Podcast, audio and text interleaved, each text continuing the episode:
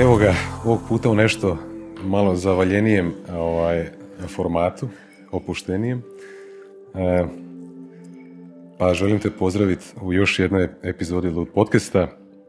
Danas je sa mnom i s tobom Anđa Marić, hrvatska umjetnica koja je ostavila trag u glazbi i književnosti.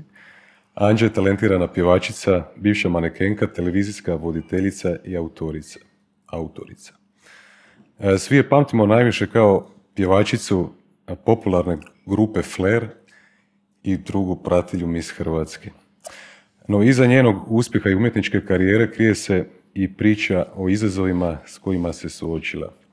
Anđi je prije deseta godina dijagnosticirana multiple, e, multipla skleroza i unatoč tom izazovu Anđa je odlučna i hrabra u pronalasku rješenja. Upravo kroz e, svoje iskustvo sa multiplom sklerozom postala je izvor inspiracije i snage za mnoge, ali i za sebe.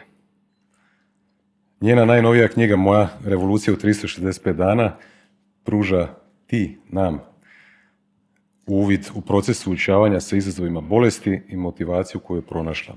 Ova knjiga ne samo da priča o hrabrosti i preokretima, već i vodič za osobni razvoj i postizanje pozitivnih promjena.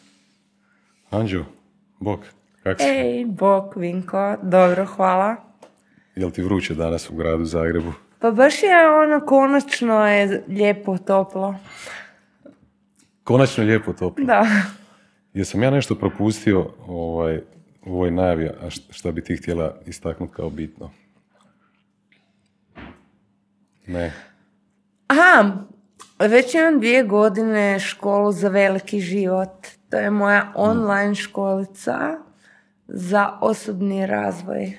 Mala škola za veliki život, ili tako? Škola za veliki, jer je postala velika. Aha, više nije mala škola, sad je, sad je škola. e, jel, bi, jel bi mogla meni i evo, ljudima koji prate reći nešto onako da, da te možda upoznamo iz nekog drugačijeg kuta nešto o svom djetinstvu i o svom odrastanju. Gdje si se rodila, kako izgledao taj, taj raniji dio tvog života, kako izgledao tvoj odnos sa roditeljima, imaš dva brata, kako je izgledao formalni dio ovaj, tvog obrazovanja, kada si se prvi put susrela sa glazbom i tako neke stvari. Ok. Um, rodila sam se u Zagrebu od oca Hercegovca i mame Mađarice. Međutim, on je doktorirao u Budimpešti na ociku za mostove i prenapregnuti beton. To je bila njegova specijalizacija.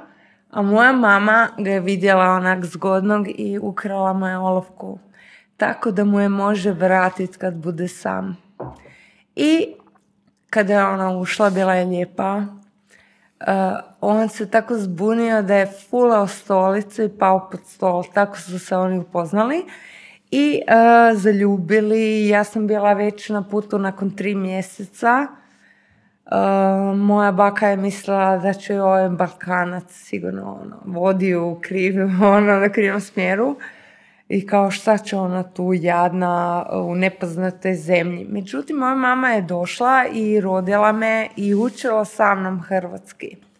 Tako da sam ti ja dvojezična beba, ono, lampa, svjetlo, podcast, podcast. Nema pojma kako se to kaže. Uglavnom sve sam govorila duplo. Nakon toga sam dobila još dva brata, Jerka odmah, nakon godinu dana, a mlađeg brata nakon deset godina. I uh, Jerko i ja smo odmah počeli izvoditi glazbu. Mamina obitelj je bila jako glazbena. I uh, zapravo mi smo, Jerko i ja smo imali glazbu za Lego kocke, za ovo, za ono.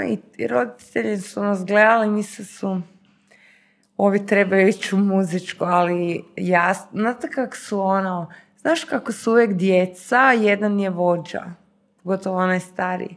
Ja sam bila kategorički protiv bilo kakve škole, bilo kakvog učenja, bilo čega, jer je zabava bila naša glazba.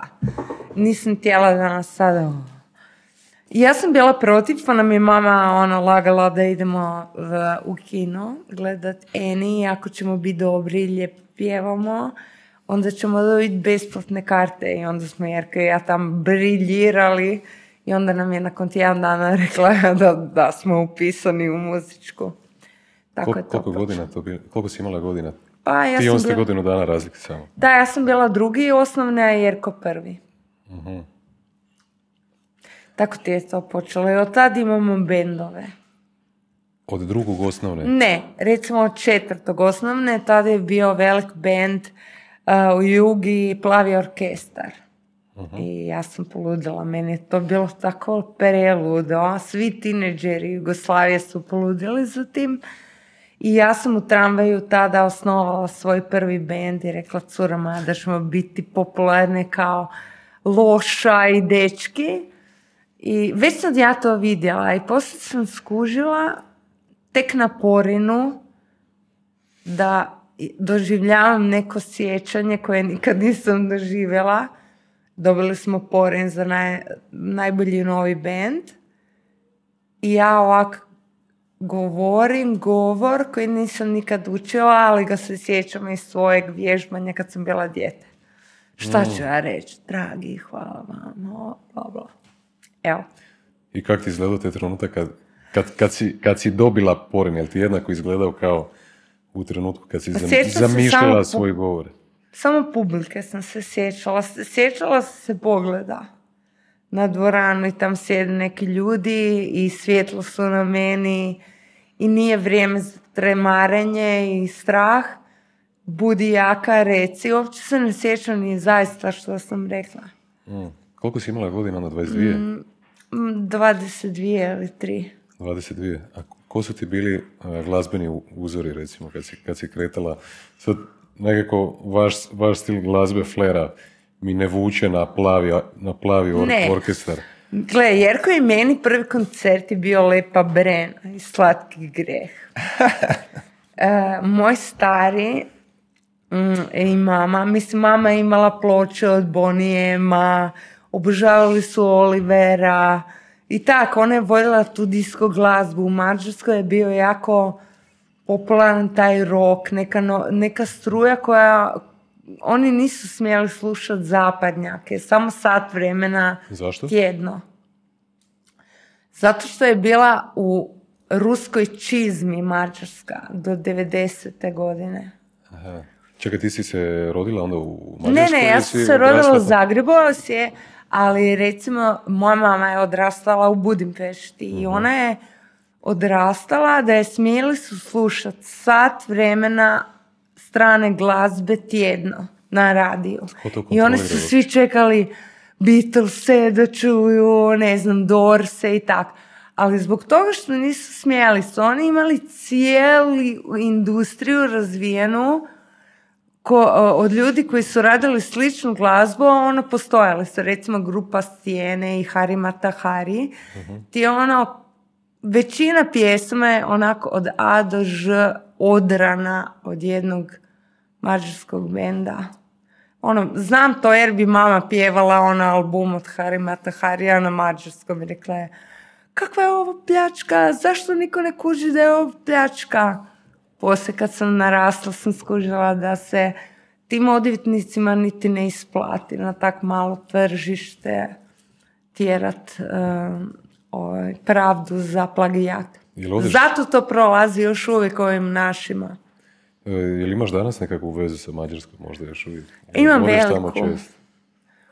Pa imam veliku. Sad mi treba izaći um, ove, ove godine um, slikovnica o Rigo Janči i njegovoj supruzi Klara Ward. To sam pisala za grad Rijeka prije par godina. Uh, to je jedan uh, mađarski violinist koji se zaljubio u jednu groficu, porijeklom Amerikanku koja je ostavila grofa i otišla za ciganinom, to je bilo početak prošlog stoljeća. Oni su poznati kao prvi međunarodni celebrity par. Par. da, pardon, lapsus.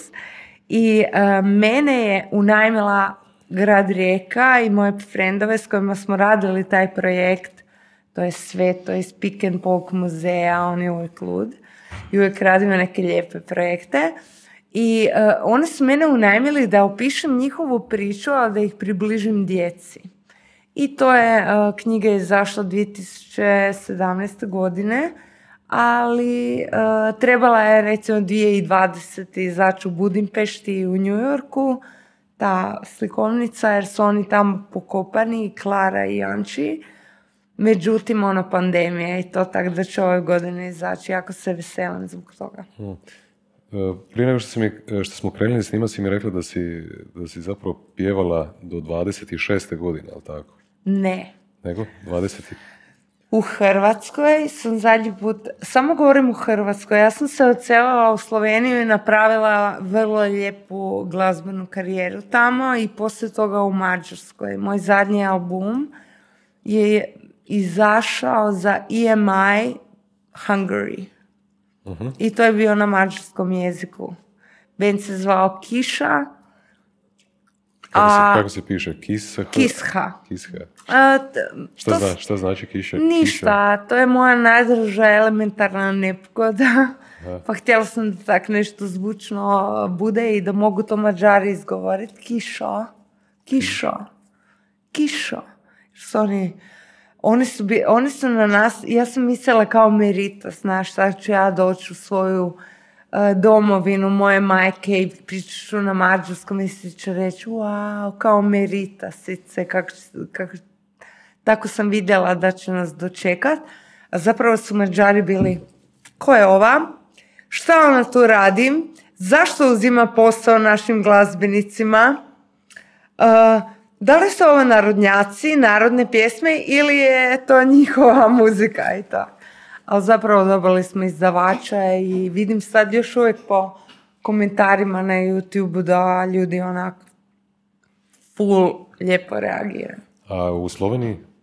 U Sloveniji sam radila u produkcijskoj kući Recycled Loops.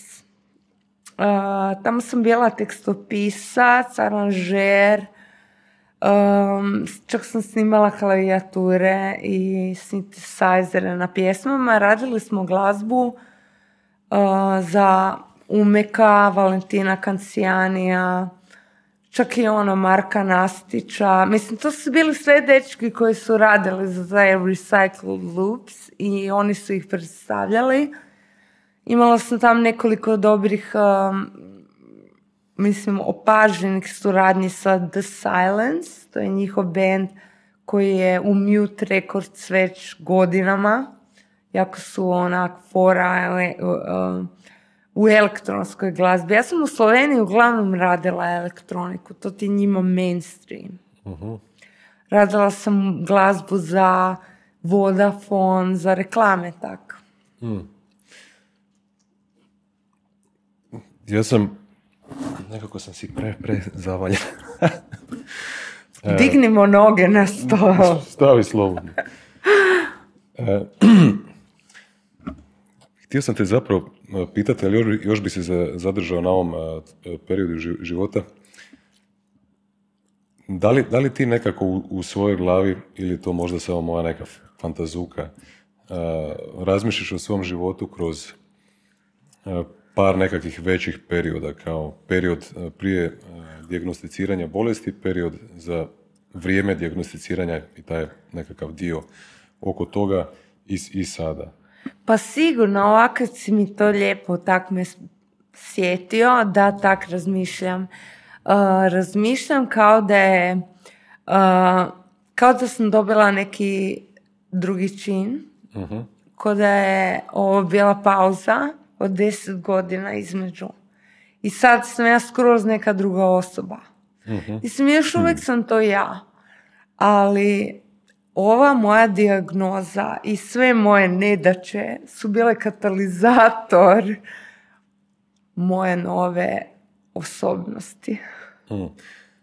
Šta, bi, šta bi stavila, uh, koje, koje događaje recimo bi uh, i koje je tvoja aktivnost i strast? Ja, čini mi se da je, opet istavljam riječi u usta, da ti je glazba ovaj, nekako najveći dio tvog, tvog života u, u, u tom periodu. mladosti. Znači, rekla si da si, uh, osnovala si sa bratom i grupu Flair. Da, ali 26. godine ste svirali, i ti si pjevala u Hrvatskoj, kasnije si otišla u Sloveniju. Uh, u Sloveniji sam ja i u Hrvatskoj vodila gol dekade sa Božu Sušecom. Kako? Gol dekade, ja i Božu. Sušec. To se ne sjećaš kad si bio mali. Kako sam bio mali? Kad pa ja sam to vodila, ima si 12 godina kad sam ja to vodila. Aha. Kužiš? Gol dekada. Gol dekade i onda ti ja dolazim i kasnim na emisiju tamo Asanović, Šuker, ovi najveći. Aha. Sjede, ja kažem, oprostite, dečki, ono, crko mi je auto, morala sam ga, morala sam točiti vodu i oni mene gledaju, kaj?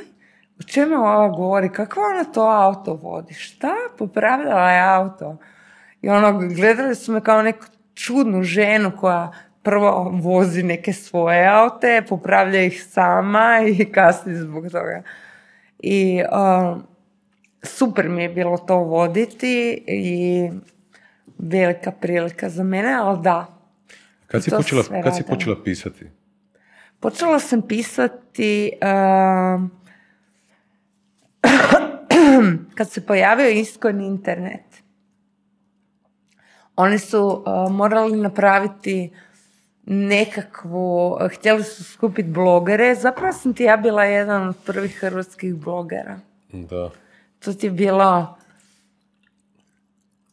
pa 97. 6.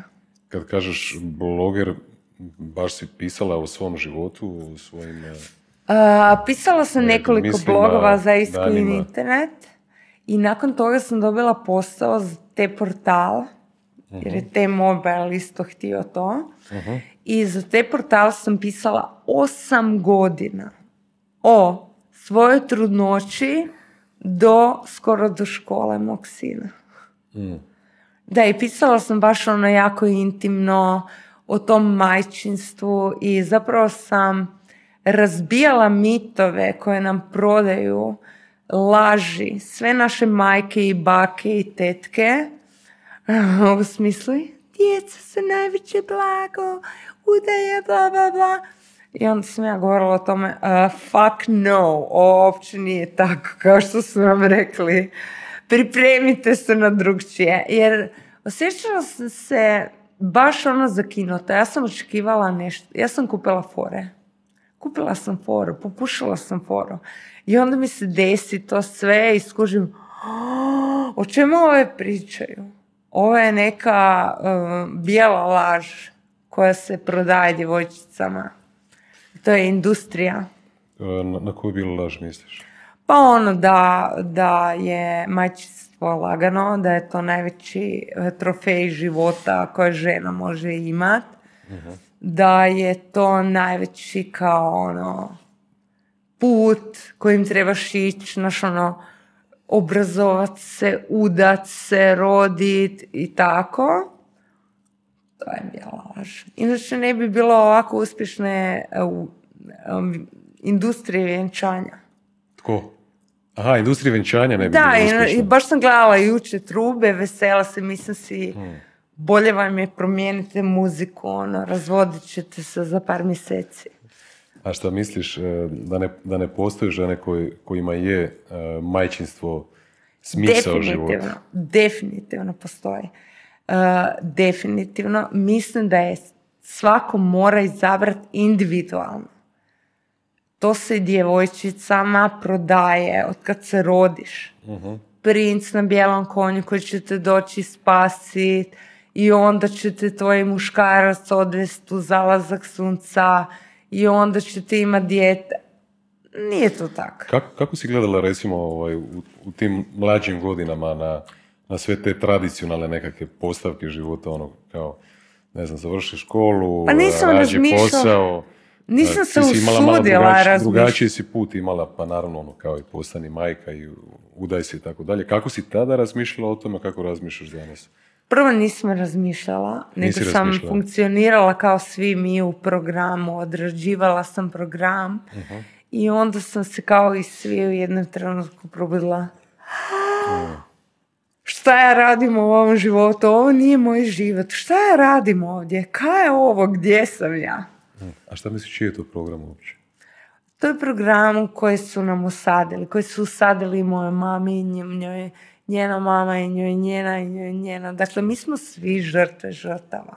Ali usadili su i muškarcima, nisu samo ženama. Naravno, i, i muškar... Mislim, ja govorim e, samo iz svog kuta, kužiš.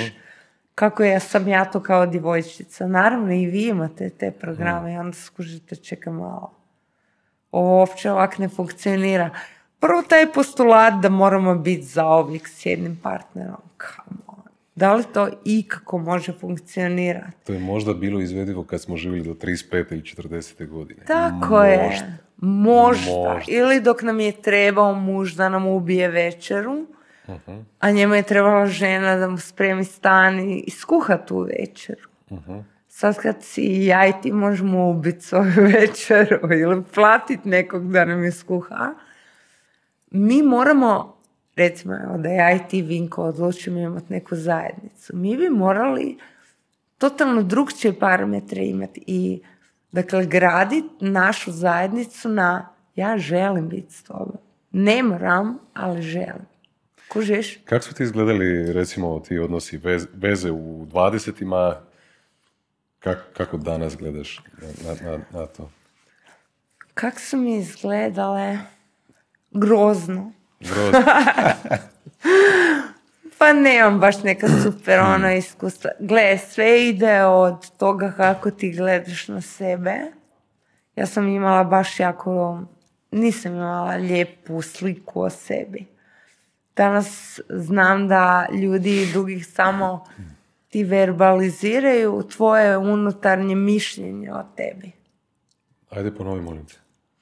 Gle, Ljudi verbaliziraju, kako si rekla? Ljudi verbaliziraju samo ono što ti unutar sebe misliš, a oni to osjećaju. Mi smo energetska bića. Kužiš, ja tebi mogu sad doći prodavati neku foru, ali ti ćeš uvijek čitat ono što ja jesam. Što ja vjerujem da ja jesam. Kužiš? Uh, jesi čula, sigurno si čula za Jay Shetty, Jesi. Uh, mislim da se čovjek čiji on citat stalno ovaj, ponavlja zove Coolio. Nema veze sa, sa reperom, ovaj, Coolio. Nice. Uh, probaj me pratiti, nadam se da neću krivo reći. Ja nisam ono što ja mislim da ja jesam. Si čula? Zato. Ne. Ja nisam ono što ja mislim da ja jesam. Ja nisam ono što ti misliš da ja jesam. Ja sam ono što ja mislim da ti misliš da ja jesam. Sad u ovoj, recimo, našem sad trenutnom odnosu, koji je kratak, pričamo nekih pola sata, 45 minuta, ja sam stvorio nekakav osjećaj šta ti misliš o meni.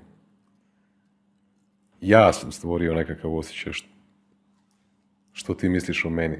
I ja sam se prilagodio u ovom trenutku tome ja ovisno o tome na taj način komuniciram, na taj način se ponašam i svi smo mi zapravo u nekakvoj percepciji percepcije. I što ti hoću reći da zapravo u svakom odnosu smo donekle drugačiji. Ovisno o tome što mi mislimo da druga osoba misli o nama. Što mi mislimo da ona očekuje od nas, kako ćemo isto se po... Da. Apsolutno isto i to, da. Da. Sam te prekinio, gdje smo krenuli s ovim? Malo sam ja imao neki svoj rent. Pa ne, uglavnom ja sam imala uh, program ko će tebe voljeti. Jer imam feeling da su me roditelji ispustili kad sam imala 10-11 godina ko vrući krumpir iz ruke i rekli ko će s njom na kraj? Šta ćemo s njom? Ko je nju odgojio? Daj ti onda tata i mama su tak, daj ti, to je tvoj odgoj, to je tvoj. I um, ja sam povjerovala da sam nevoljiva, da će mene teško neko voljet, da, jer mi to govori moj tata, uvijek je svake curici njen tata, njen najveći heroj, kužiš. Mislim, otac ženskom djetetu da ideal muškarca kojeg ona uvijek traži. Isto tako dečkima mama. To je prva žena onog čije istinski kvalitet cijene i žele jednog dana imati takvu mamu za svoju djecu. Ali meni je ovaj tata koji me obožava, on fakat volio, super tata mi je. Uh, ali on meni govorio jer je emocionalno nerazvijen. Dečko iz posuše Hercegovine, ono, grubo odgajan i to. Fakat nije znao s, s curama. On je mene jako volio, ali to je bila njegova šala ko će s njom na kraju, ko će tebe voljeti, bla, bla, bla. Takve stvari nije govorio. I onda ja jako dugo nisam, meni je trebalo sedam godina da ja skužim da ovo što meni radi muž, to nije ljubav. Da on govori sa mnom jezikom koji nije jezik ljubavi koja je od mog tate. Mislim, oni su govorili iste stvari. I onda kad je meni muž rekao, ti si ono, ja sam mislila, pa kaj je tak i tata moje govori sa mnom, vjerovatno me i ovaj voli, ali to nije bila ljubav. Zato je onak, da ja sam kriva za sve, ali ja sam povjerovala u te programe. I dugo, dugo uh, doživljavala sam evo baš to. Jel bi, jel bi opisala taj svoj život recimo prije uh, dijagnoze sa multiple skleroze kao da je, da, je, da je dosta bilo kaosa. Nije bilo kaosa Nije bilo u smislu... Ne, ja sam samo bila hipersenzibilno, ultra emotivno dijete. Ja sad znam da sam ja HSP. Šta je to?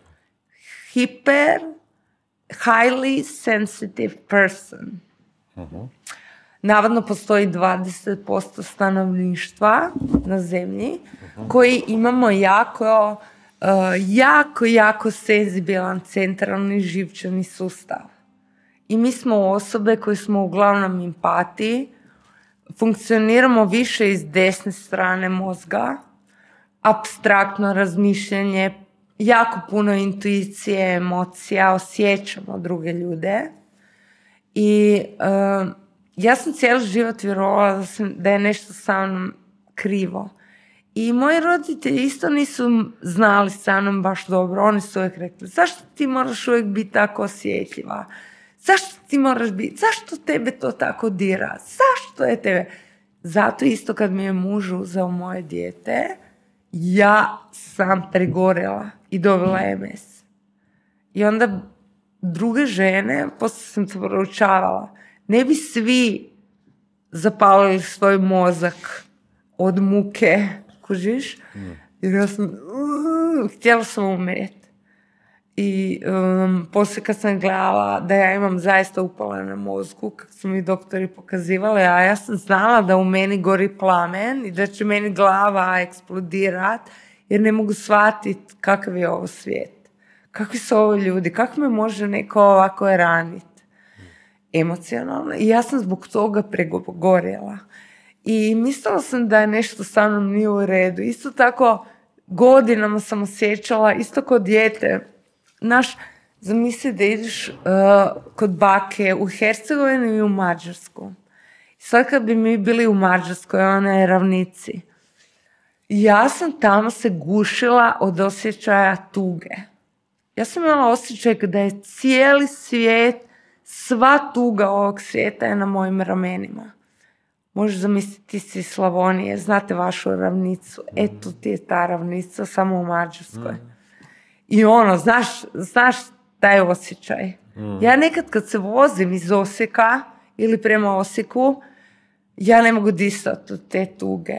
Ja osjećam sve vojnike, sve ljude koji su tam prošli, sve te tužne sudbine, suosjećam s tim ljudima. Nije ono, nego ja jednostavno to osjećam. Danas znam da je to moja super moć.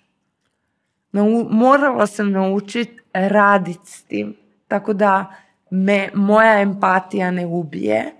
Poslije sam saznala isto da empatija uzrokuje više upalnih procesa u tijelu nego alkoholizam i pušenje zajedno. Što si rekla drugo, alkohol? E, alkoholizam i pušenje. Aha. Ali ne alkoholizam, ono dobro. Znaš, ono da pušiš tri kutije cigareta dnevno. E, da, naučila sam živjeti s tim, naučila sam da je empatija loša, ali da je suosjećanje nešto što ja mogu biti s tobom prisutna u tvojoj boli, ali neću pustiti da me preplavi i da me paralizira, nego mogu biti s tobom, sjedit, držati prostor i znat, ok, tu sam za tebe, ali ovo nije moje. Šta misliš, ja se često pitam to pitanje, sad rekla si da, da vjeruješ da si senzibilna, jel tako? Jesam, se dobro izrazio da, da, da ti ne bi Da. stavio? I da si veliki em- empat, jel? Što me skoro ubilo svoje vremeno. A šta misliš danas recimo, da li je to a, tvoje uvjerenje da si ti takva osoba Ne, ja imam dokaz. Ja imam upalu centralnog živčanog s- Ne, to sustava. znam. To znam. Kužiš, i skužila sam isto tako. Znaš ko ima mahom autoimune bolesti? Empati, zdravstveni radnici, medicinske sestre i medicinski tehničari, doktori, e, horde njih ima autoimune bolesti. Jer se od te svoje empatije, jer ti moraš biti empat da uopće odabereš takvo zanimanje, gdje ti iz dana u dan umiru ljudi, prolaze ti ljudske sudbine kroz ruke i stvarno ti ljudi, ja ih gledam ko neke anđele bez krila, i ono svi od vozača hita, ma ono svi, kuharica u bolnicama, svi.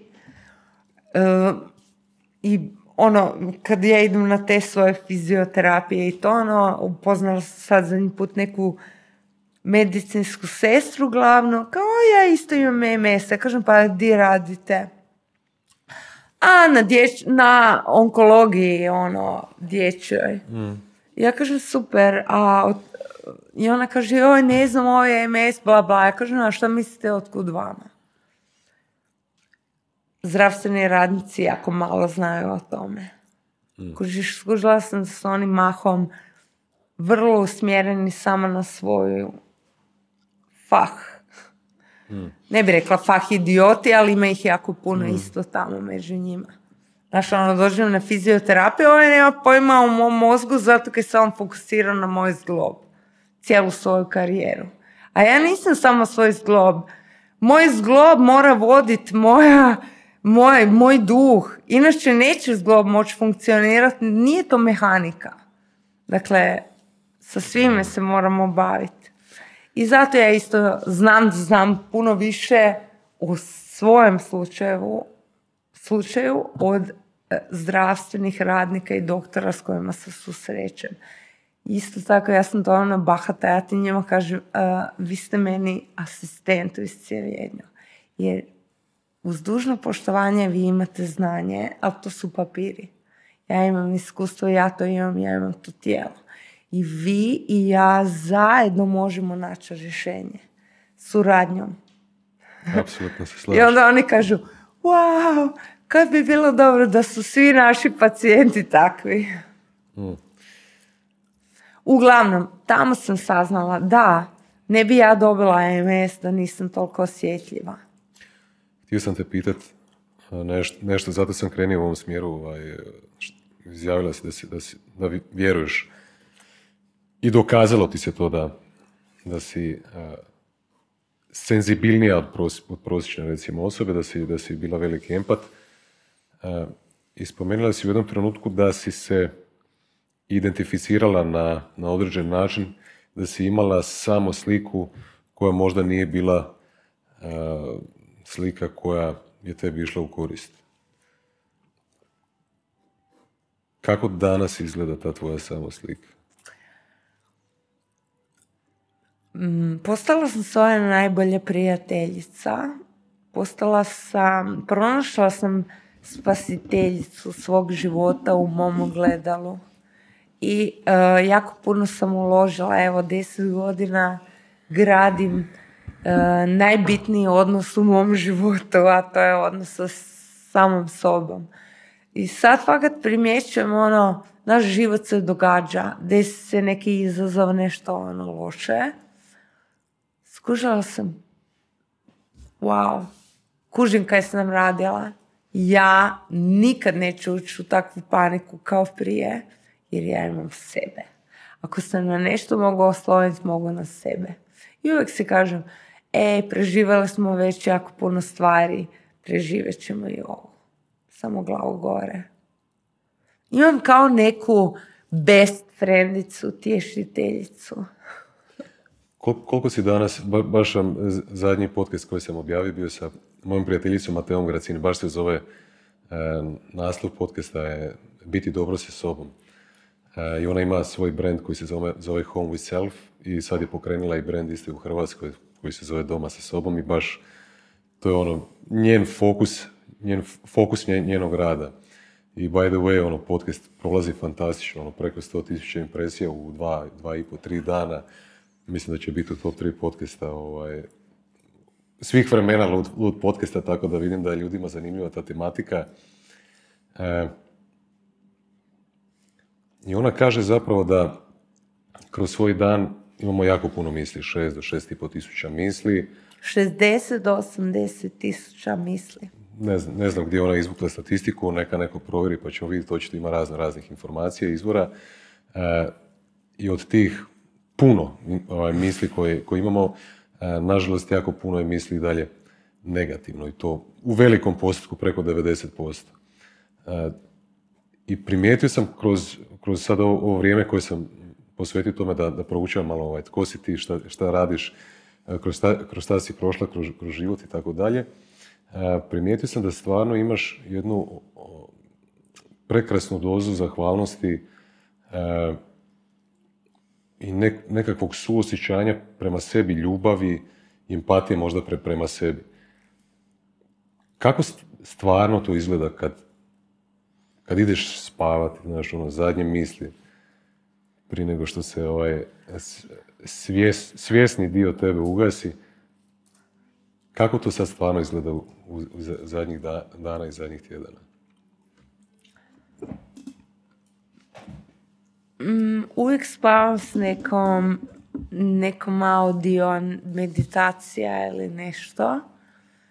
Ili vizualiziram kako želim da moj dan, mjesec ili godina izgledaju. Ono. To radiš navečer, prije spavanja? Da, prije spavanja. Jer čekam da mi se mozak smiri, da uđem u alfu, naš ono sanjarenje, daydreaming i tada ne radi naš analitički um koji by the way kreira samo sranja jer ima riječ anal u sebi i onda on ne radi i onda ja zamišljam jer znam da je imaginacija najveći dar koji smo dobili od dobre vile u svoju koljevku. Sve oko nas je bila jednom imaginacija i čak i ovaj tvoj podcast i vidite sad. Sto tisuća impresija u, u par dana, ha? A to je bila jednom tvoja ideja. Sve oko nas je prvo bila nečija ideja. I to je naš hub gdje kreiramo mi svoj svijet. Zato mi je to tak svečano. Volim svoju noć, volim to padanje, polaganu u izlazak iz tog beta, stanja budnosti, u alfu lagano teto idemo do sna i tada se bavim s time da zamišljam detaljno ono što želim živjeti. Hmm. E, znam, pošto smo razgovarali o tome, pošto sam te proučao, da, da si bila nekoliko puta na radionicama Joe Dispenze. E, tko spada još u, u onaj famozni trio sa Joe Dispenzom? Tu je Greg, Greg Braden i Bruce i Lipton. Bruce Lipton. Tako? E, da li si čula od nekoga od njih trojice da zapravo savršeni trenutak za, za vježbe vizualizacije i za meditaciju je upravo taj trenutak prije nego što utonimo u san i onaj trenutak kad se probudimo. Zašto, zašto je to tako? Ajde ispričaj malo ljudima. Zašto je to tako? Prvo zato što spava gospodin anal kreator ovih gluposti, ove analiza, analiziranje ljudi. Meni, čim kažem analiziram, onda znam da radim sama sebi gluposti u glavi. Uh, zato je to dobro, jer nije budan analitički um koji, znaš, naš mozak je negative bias on je negativne postavke ima. Zahvaljujući tome smo mi kao čovjek, kao vrsta preživjeli. Jer da smo bili ti dam, ti dam, ti dam, naš ona išli, pojeo bi nas sablju zubi tigar, neki barbari bi nas silovali, ne znam, uzeli bi nam. Kužiš, to, je, to nam je jako išlo u korist. I to je naš drevni mehanizam, dakle mozak je negativan. On će uvijek tražiti kako da mi preživimo. I upozoravati, pazi ono, pazi ono, pazi ono, ovo nije dobro, ovo nije dobro.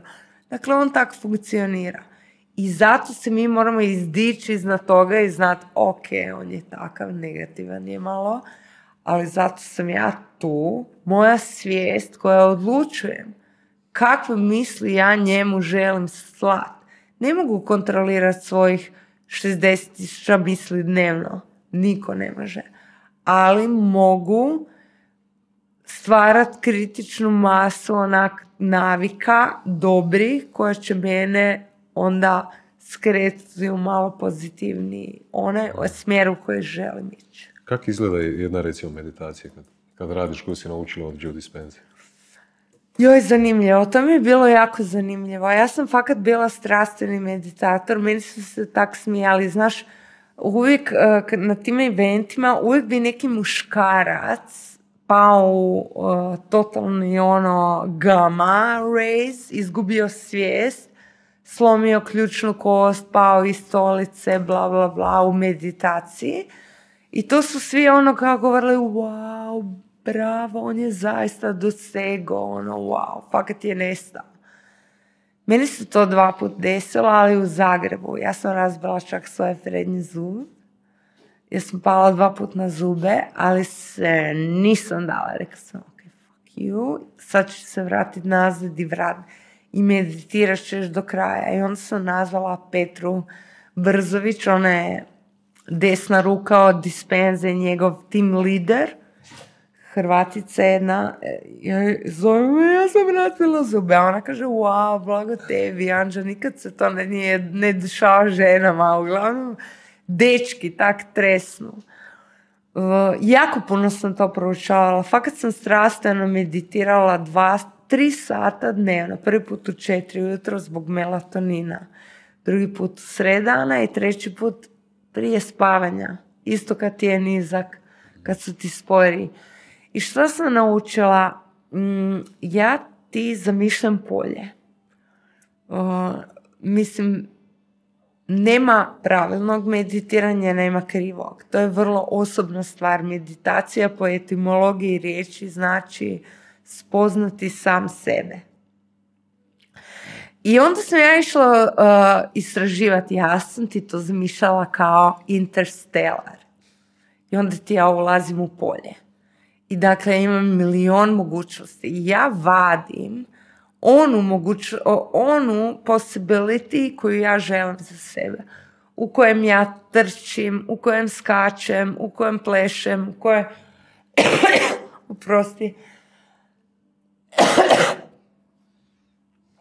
Izabirem svoju... Uh, ja, ja bi to zamišljala tako. Obožavala sam tu to ništavilo, tu crninu meditirala bi sa ovako zatvorenim očima, nabavila sam si super slušalice, ovaj, unajmlje ljude koji dobivaju ono Oskare za filmsku glazbu i to je takva muzika i tako izgleda na radionicama, ono glasno, da totalno ono, fakat nestaneš. I uh, ja sam protumačila kako meni izgleda polje.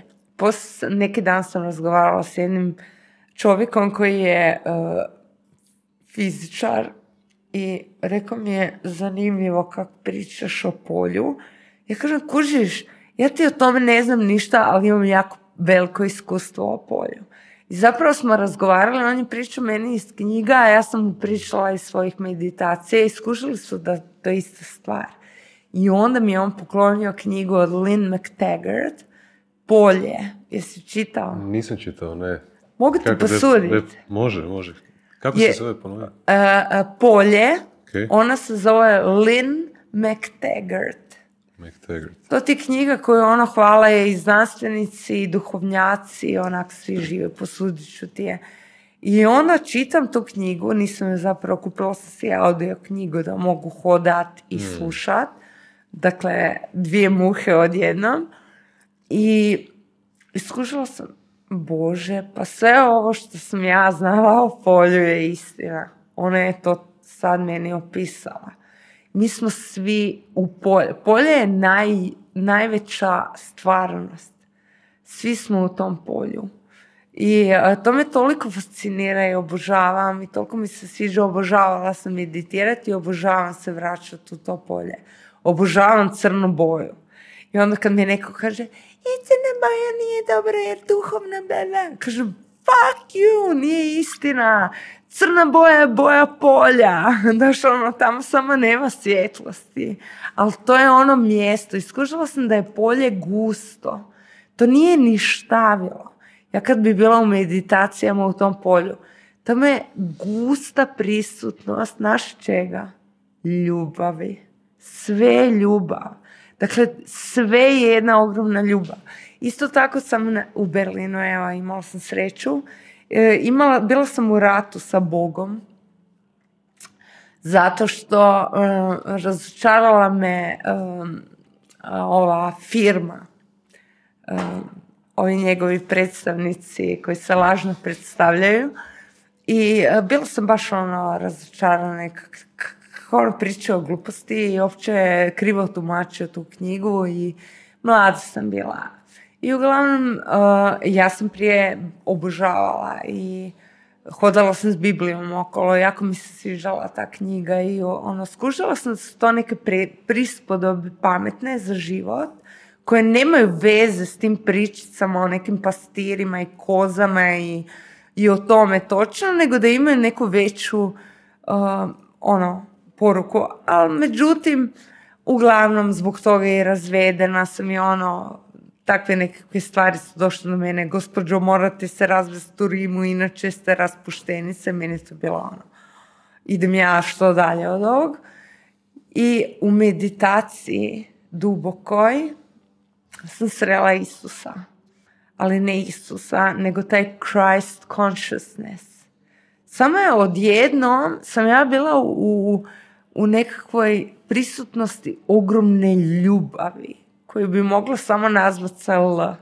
I ja sam se iz svojeg eh, čovječeg aspekta išla, oprosti gospod Bog, ja, baš mi je fakat žao, eh, mislim, nemoj se ljutit na mene, ja sam mislila, bla, ne, kao ispričavam se, skušim, kaj je meni, ono, prvo dala sam mu ljudske osobine, ono, ili joj, ili čemu. Ne, ja kao čovjek ne mogu pojmiti što Bog ili Buddha consciousness ili Christ consciousness, što to je. Ali ja znam da to je. Imam iskustvo toga, ali ne mogu ti ljudskom svojom svjesnošću opisati šta je to. I uglavnom u tom susretu te ogromne ljubavi skušala sam da je zapravo sve tako jednostavno i sve je ok. I samo sam plakala i bila zahvalna i smirila sam se. Onak znala sam, aha, ovo se sve dešava za mene, a ne meni. Sve je ok. I tak malo, onako, ko neko dijete sam se osjećala. Ne, prekrasno. Ovaj, šta misliš kako uobičajena prosječna osoba koja je u programu, u nekakvom klasičnom programu recimo ovaj, naše regije, kako ona sad gleda na sve ovo što ti, što ti govoriš? Koliko, koliko je to jednoj prosječnoj osobi daleko? Ovaj, koliko je to strano, koliko je to možda strašno, koliko je, da sad ne biram neke druge pridjeve. Sad ću se vratiti na ono tvoje pitanje iz početka. Ja sam htjela biti svećenica. Moj otac Hercegovac je skoro poludio. Rekao je, što ste vi normalni? On ti meni, by the way, govori vi od rođenja. Zajebancije. Samo kad je ljut na mene stvarno, onda smo na ti. Inače me zove e, predsjednice i govori mi vi.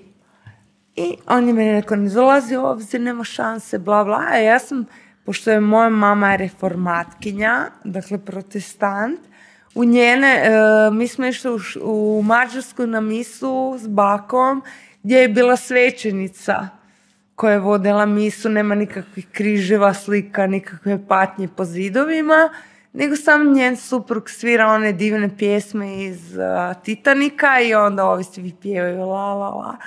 Ja sam rekla, wow, izgleda fenomenalno, ja ću biti svećenica, moj muž će svirat klavir, a vani će se igrat naša djeca. Tako je to izgledalo. I meni je to bilo divno. Ja sam uvijek htjela govoriti o Bogu. Ja sam htjela biti neki advokat. Ej, ljudi, kad vidite da je sve savršeno, kad vidite da je sve predivno. I um, naravno, nema šanse ono kad se luda. I uh, zapravo, drugi dolazak Krista, to ti hoću opisati u Bibliji. Šta je to? To je kada shvatiš da si ti Bog. Isus je morao umrijeti da bi se mogao roditi Krist. Kužiš? Isto kao što Biblija govori, stari čovjek mora umrijeti i dati mjesto novom čovjeku koji zna da je on ja sam. Tko je ja sam? Ime Božje. Uvijek kad pitaju njega, reci mi ko, nas je, ko, ko me je poslao, reci tko si ti. Ja sam koji jesam. I sad ti Vinko, kad kažeš meni ja sam Vinko, ja imam poštovanje, ja znam da si ti Bog Vinko.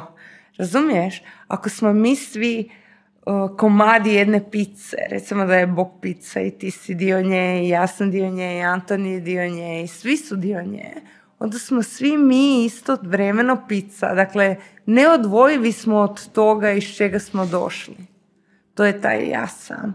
I to je taj drugi dolazak Krista. Uh, ona osoba koja se još nije probudila, ona misli da je Bog nešto izvan njega. Da je ona mala i slaba.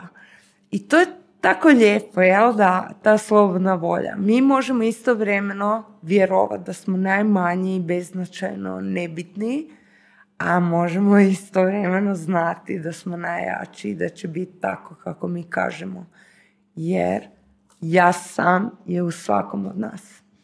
Jesi li ikad imala iskustvo koje, koje nazivaju uh, oneness? Jesi? Kad ti se to dogodilo? Ti se to dogodilo kroz meditacije? Ili? Da, kroz meditacije. Kroz meditacije i sve češće mi se... E, tako je počelo i nekako sve manje sam ja nekako vezana za ovaj moj identitet. Ovo je moj neki identitet, ali ja znam da sam ja istovremeno i ti. Kužiš? Istovremeno kad svaki susret sa svakim čovjekom uh, ja gledam kroz tu prizmu. Aha. I on je isti kao ja. Znači ti si zapravo shvatila ovo što sad govoriš meni i, i tebi. I tebi. I tebi. Ti si shvatila da zapravo poruka je ista, samo je na, na drugačiji način komunicirana. Bilo to u religiji, da. Bilo to kroz ovo što govori Joe Dispenza. Kuran. Kuran ili neko drugi. Zapravo, underlying message je isti. svi, ono. Ošo, priča o tome. Svi pričaju. Si gledala dokumentare se došle? Na Netflixu? Nešto protiv njega. Čudo. Čitao sam njegove knjige, mislim ima prekrasne knjige, super, ovaj, super je elokventan i, i piše fantastično. i, I prvi put sam ga vidio iz tog nekog drugačijeg kuta, ovaj, moraš pogledati dokumentarac. on ti se preselio sa nekoliko svojih najbližih suradnika u Ameriku, e, ne znam sad iz koje države je, mislim da je Oregon, e, da je tamo Nike, ovaj, i on je napravio, doslovce kupili su ogromnu, ogromnu površinu zemlje i oni su ti napravili tamo ko grad. I tamo se skupilo desetke, desetke tisuća ljudi. I on napravio svoju nekakvu zajednicu. I doslovce ovaj, se zaratio i posvađao sa, sa ljudima koji su živjeli tamo. Bilo je, bilo je svega i svačega. Kao ošao je neki novi Amish land. bilo je, bilo je svega i svačega, bilo je jako puno i negativnih e, konotacija, negativnih situacija, bilo je nekakvih i ubojstava i smrti i svega i svačega.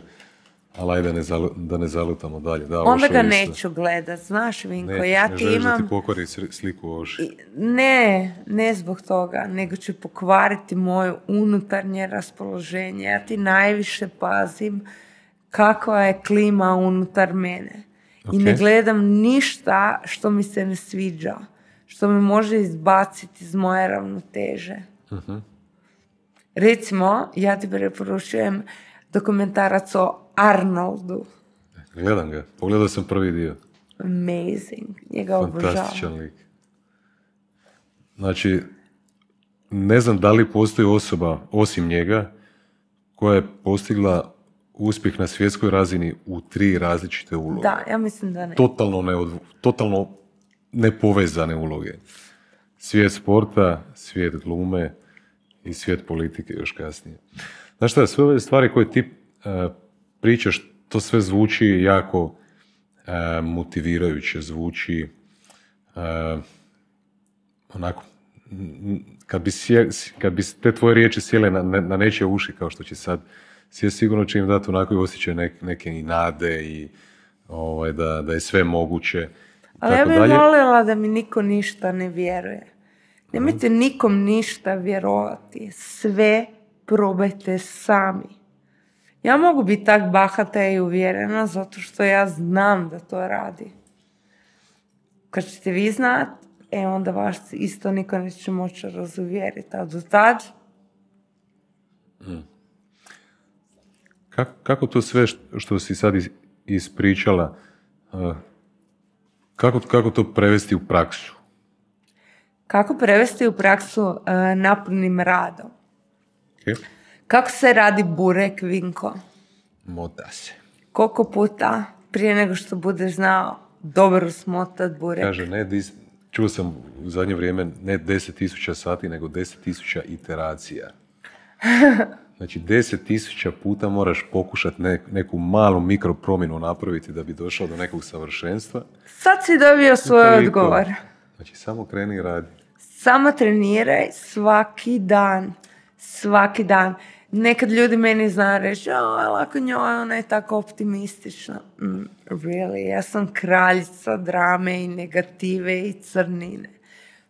Dakle, ako je moj uh, uh, raspan emocionalni ovakav. Ja sam jako sretna i jako tužna.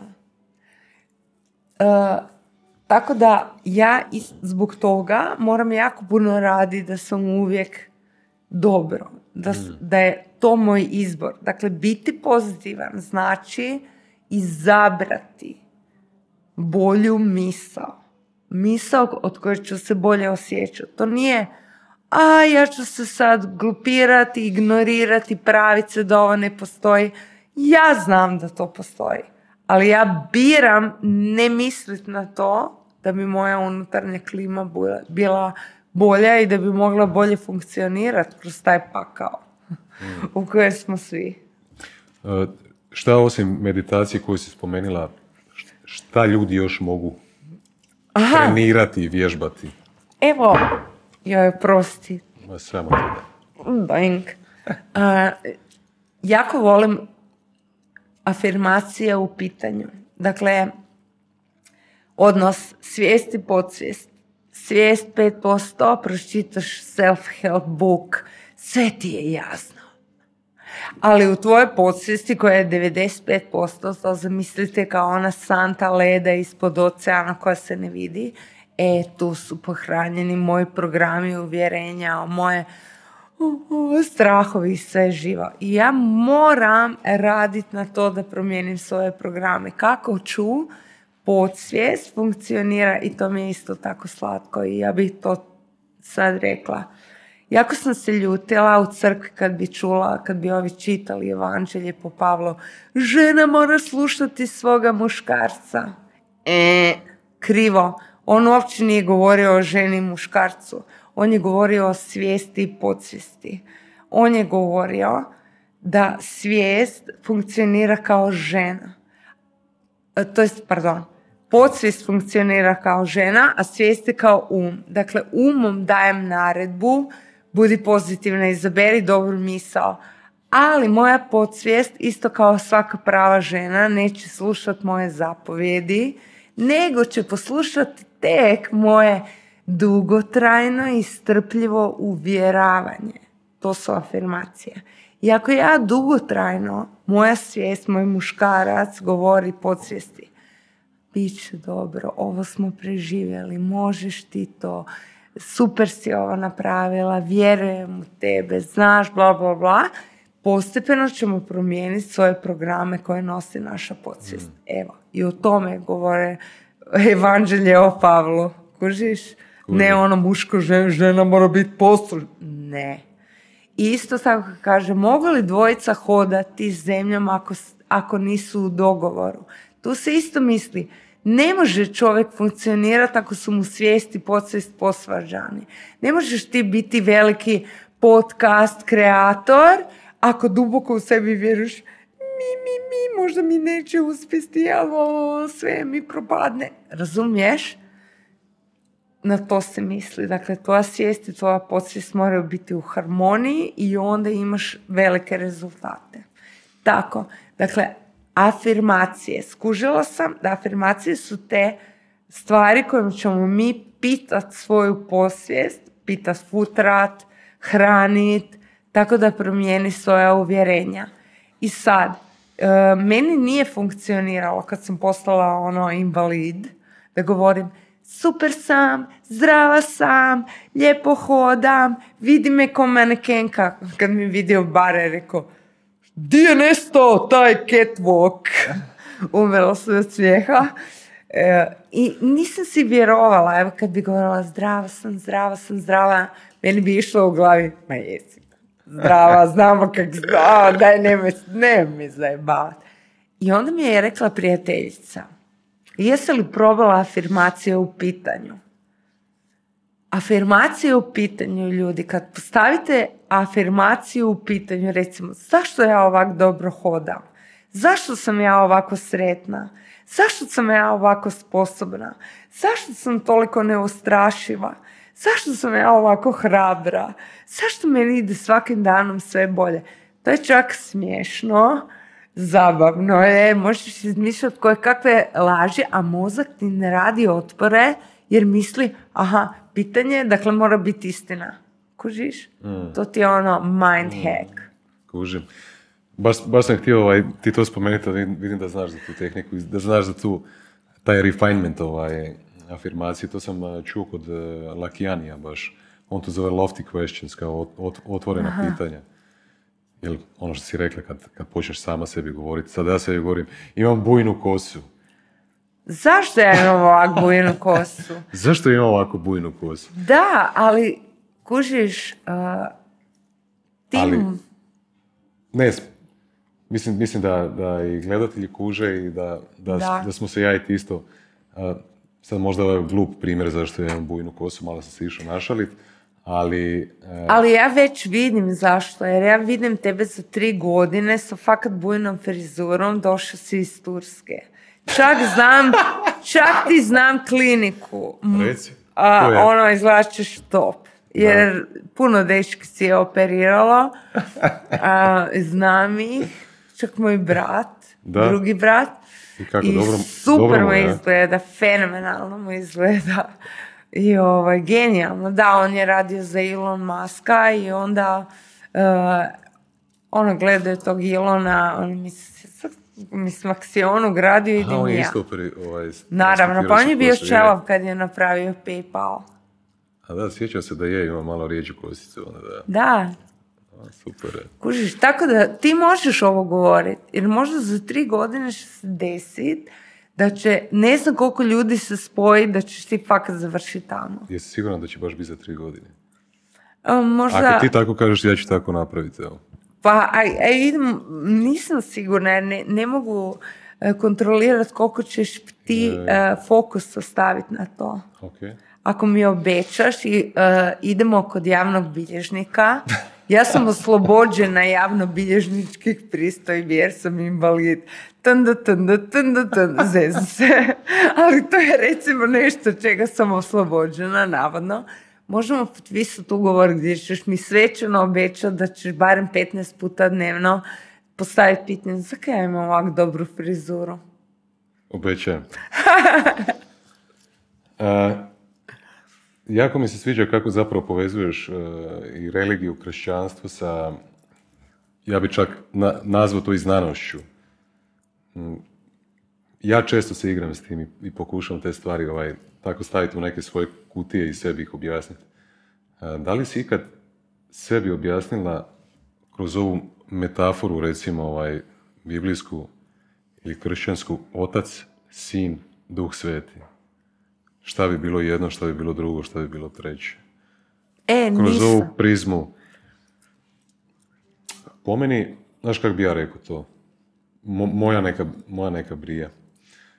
Da je otac, znaš ono sad spominjala si da, da smo mi svi pizza određeni dio pice, jel tako? Ili možeš reći, ovaj, možeš reći ono, ocean i kapljica u oceanu, jel? Ja ti vjerujem da je zapravo ta ideja ovaj, iz Biblije otac. Otac je, ili možemo ovako reći, postoji svjesni um, podsvjesni um i ne, ne- neka štiva kažu univerzalni um. Da, Jesi- to je taj supreme čitala- consciousness. Jesi čitala, uh, uf, kako se sad zove, mozak mi je stao, uh, E, sviđa mi se ovo kaj Master. Key System, da. Charles Hanel, si čitala to? Ne, ali mi se to jako sviđa. Znači, otac ti je universal, universal zapravo consciousness, jel? Sin je tijelo. To, to je ja, ti, on. A duh sveti, I ono što je- si zapravo ti. što? Duh sveti je ono što si zapravo ti. Znači, a evo sad postoji anđa, jel tako? Mhm. Postoji tijelo koje će biti razapeto na, na križu i nestaće, jel tako? Postoji duh što si zapravo ti i ti si dio te univerzalne svijesti, jel tako? Ja ti tako, tako nekako gledam na, na tu ideju otac, sin, duh sveti. Ja sad više ne gledam, predomislila sam se, jer ne, ne bi rekla to.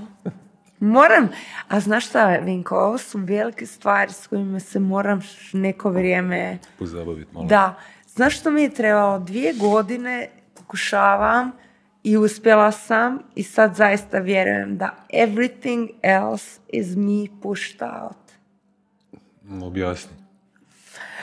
To ti je uh, sintagma od Nevela Godarda. On po meni, na, on je mm, metafizičar, uh, duhovni učitelj, uh, filozof, ne znam, s početka prošlog stoljeća. Jedan od uh, tih glavnih ljudi u tom novoj američkoj svijesti, New Consciousness.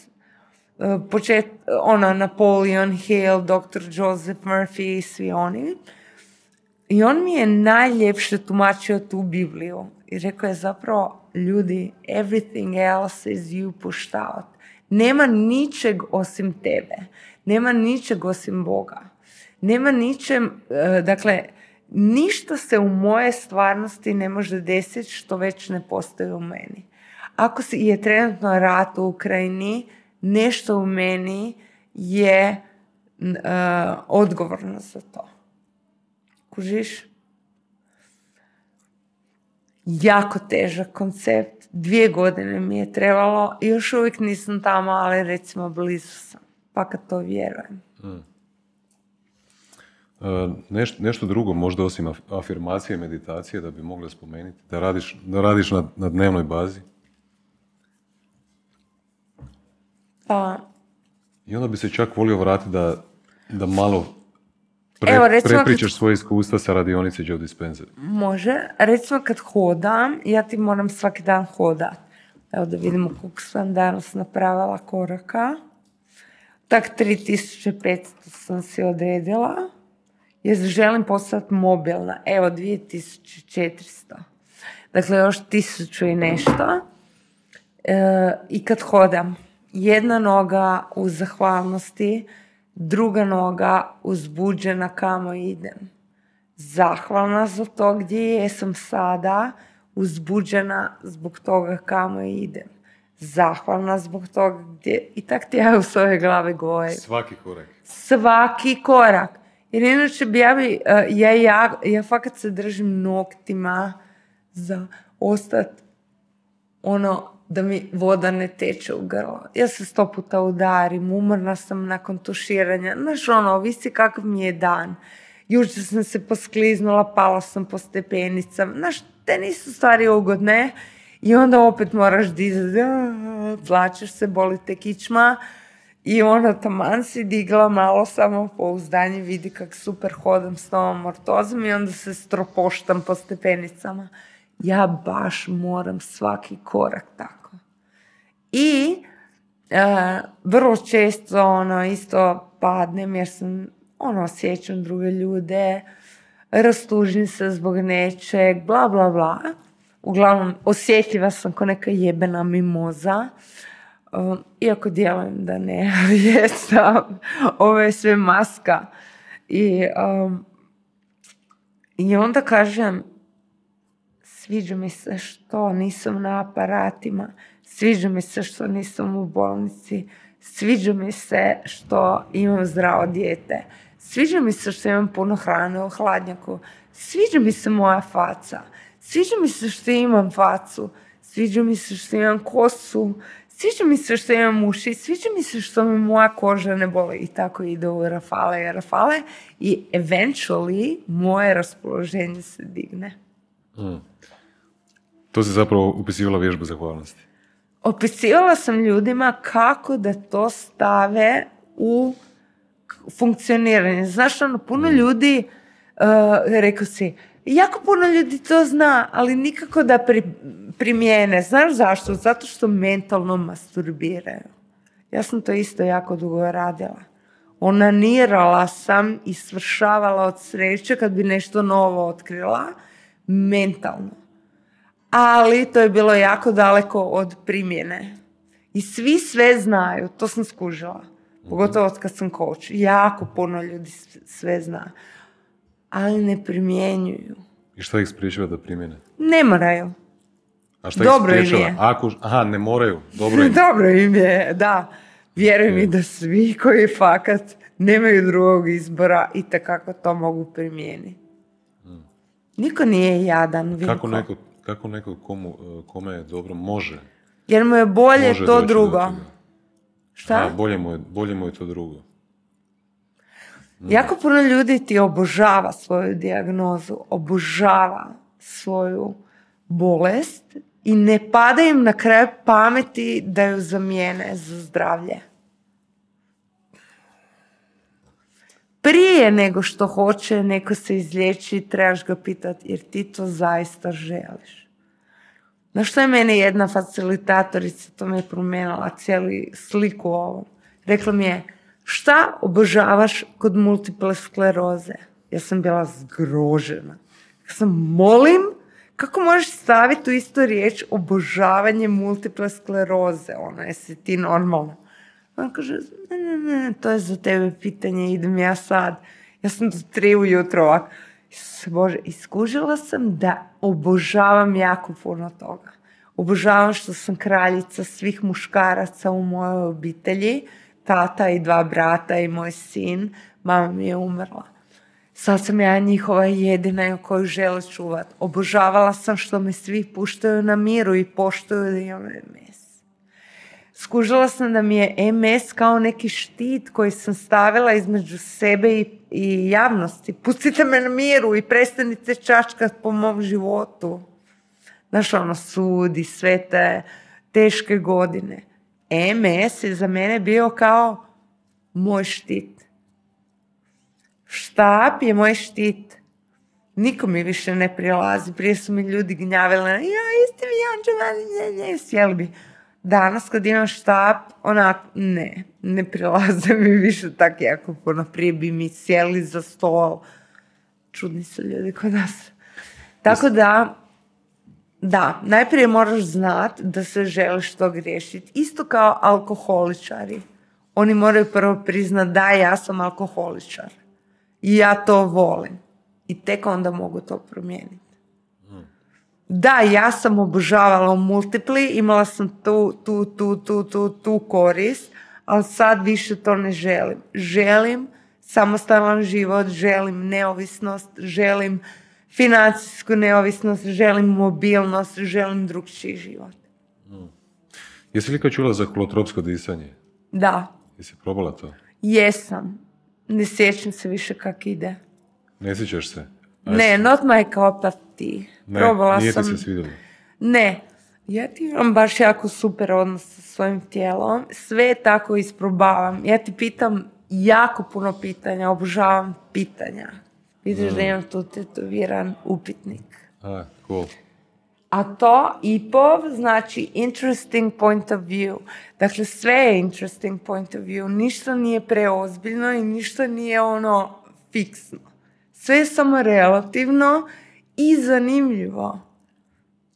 Sve točka gledišta moja ili tvoja ili svačija. E. A holotropsko, di- i onda ti ja isprobavam sa svojim tijelom, da li je ovo za mene, da li je ovo za mene, da li je ovo za mene, da li se dobro osjećam, to nije bilo. Ne za mene, ali divno je i sve te tehnike danas postoje. Ja mislim da je danas najbolje vrijeme za biti sjeban u zdravstvenom, mentalnom ili bilo kojem smislu. Nikad nismo imali više pomoći. Mislim, uvijek je teško bilo biti čovjek, ali mislim da je danas najlakše. Čak sam mislio da, da, da preskočim ovaj dio, ali ajde, pro- proći ćemo ga. Nek, par puta si spomenula mul- multiplu uh, sklerozu.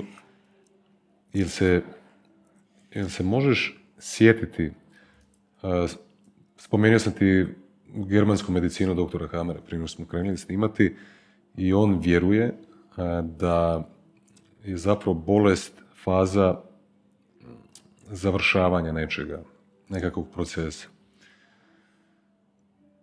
I on vjeruje da u našem, eh, da na naš organizam utječe nekakva emotivna trauma koju smo doživjeli u životu i bolest je fa- završna faza te traume, zapravo rješavanje te traume.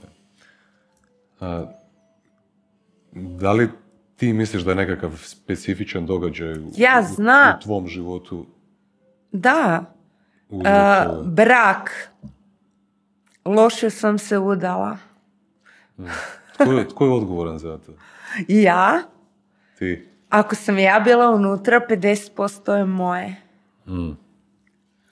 Um, ne, ne kažem ti kao da želim uh, demonizirati čovjeka s kojim sam bila u braku, nego način na koji sam ja reagirala na to što mi se dogodilo je krivo i odgovorno za moju autoimunu bolest i potpuni shutdown svih mojih funkcija u jednom trenutku. To je bila ta emocionalna trauma. Uzet ću ti dijete, nećeš ga više nikad vidjet, ti si loša majka, ne smiješ biti s njim. To je mene ubilo. Ono, kraj koga sam ja to spavala godinama. Sleeping with the enemy. To je mene tako pogodilo, znaš. Pretpostavljam da se danas više ne bi mogla ni naći u takvoj situaciji. Ali da se nađeš u takvoj situaciji, kakav bi tvoj od- od- odgovor bio na, na takvu dinamiku takvog odnosa? Pa ne bi mogla se naći u takvoj situaciji jer e, danas sam drugčija i privukla bi drugčiju osobu.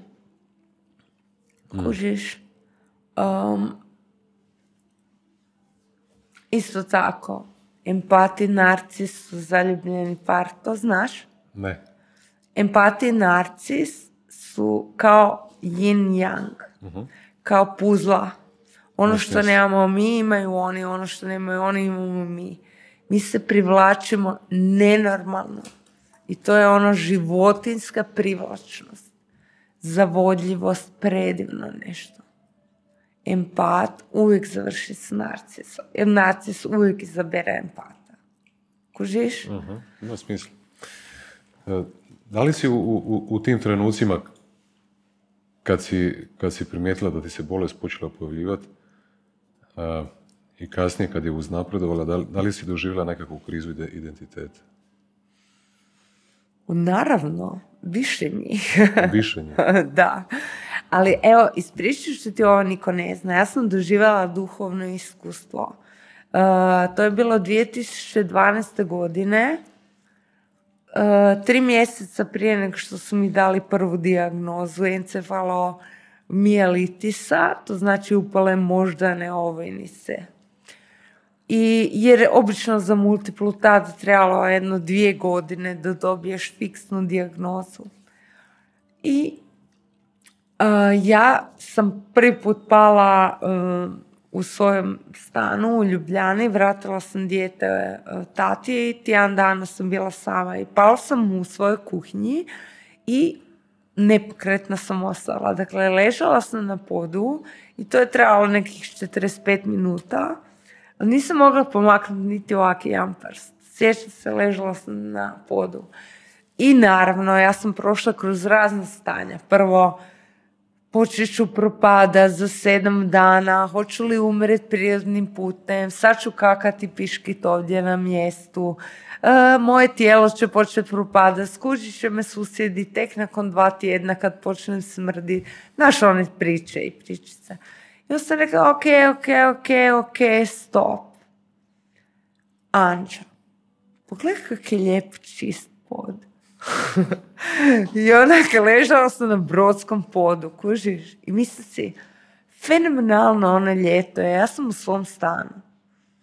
Ono jebeš ove susjede koji ne gledaju meni sad u prozore da sam ja na podu.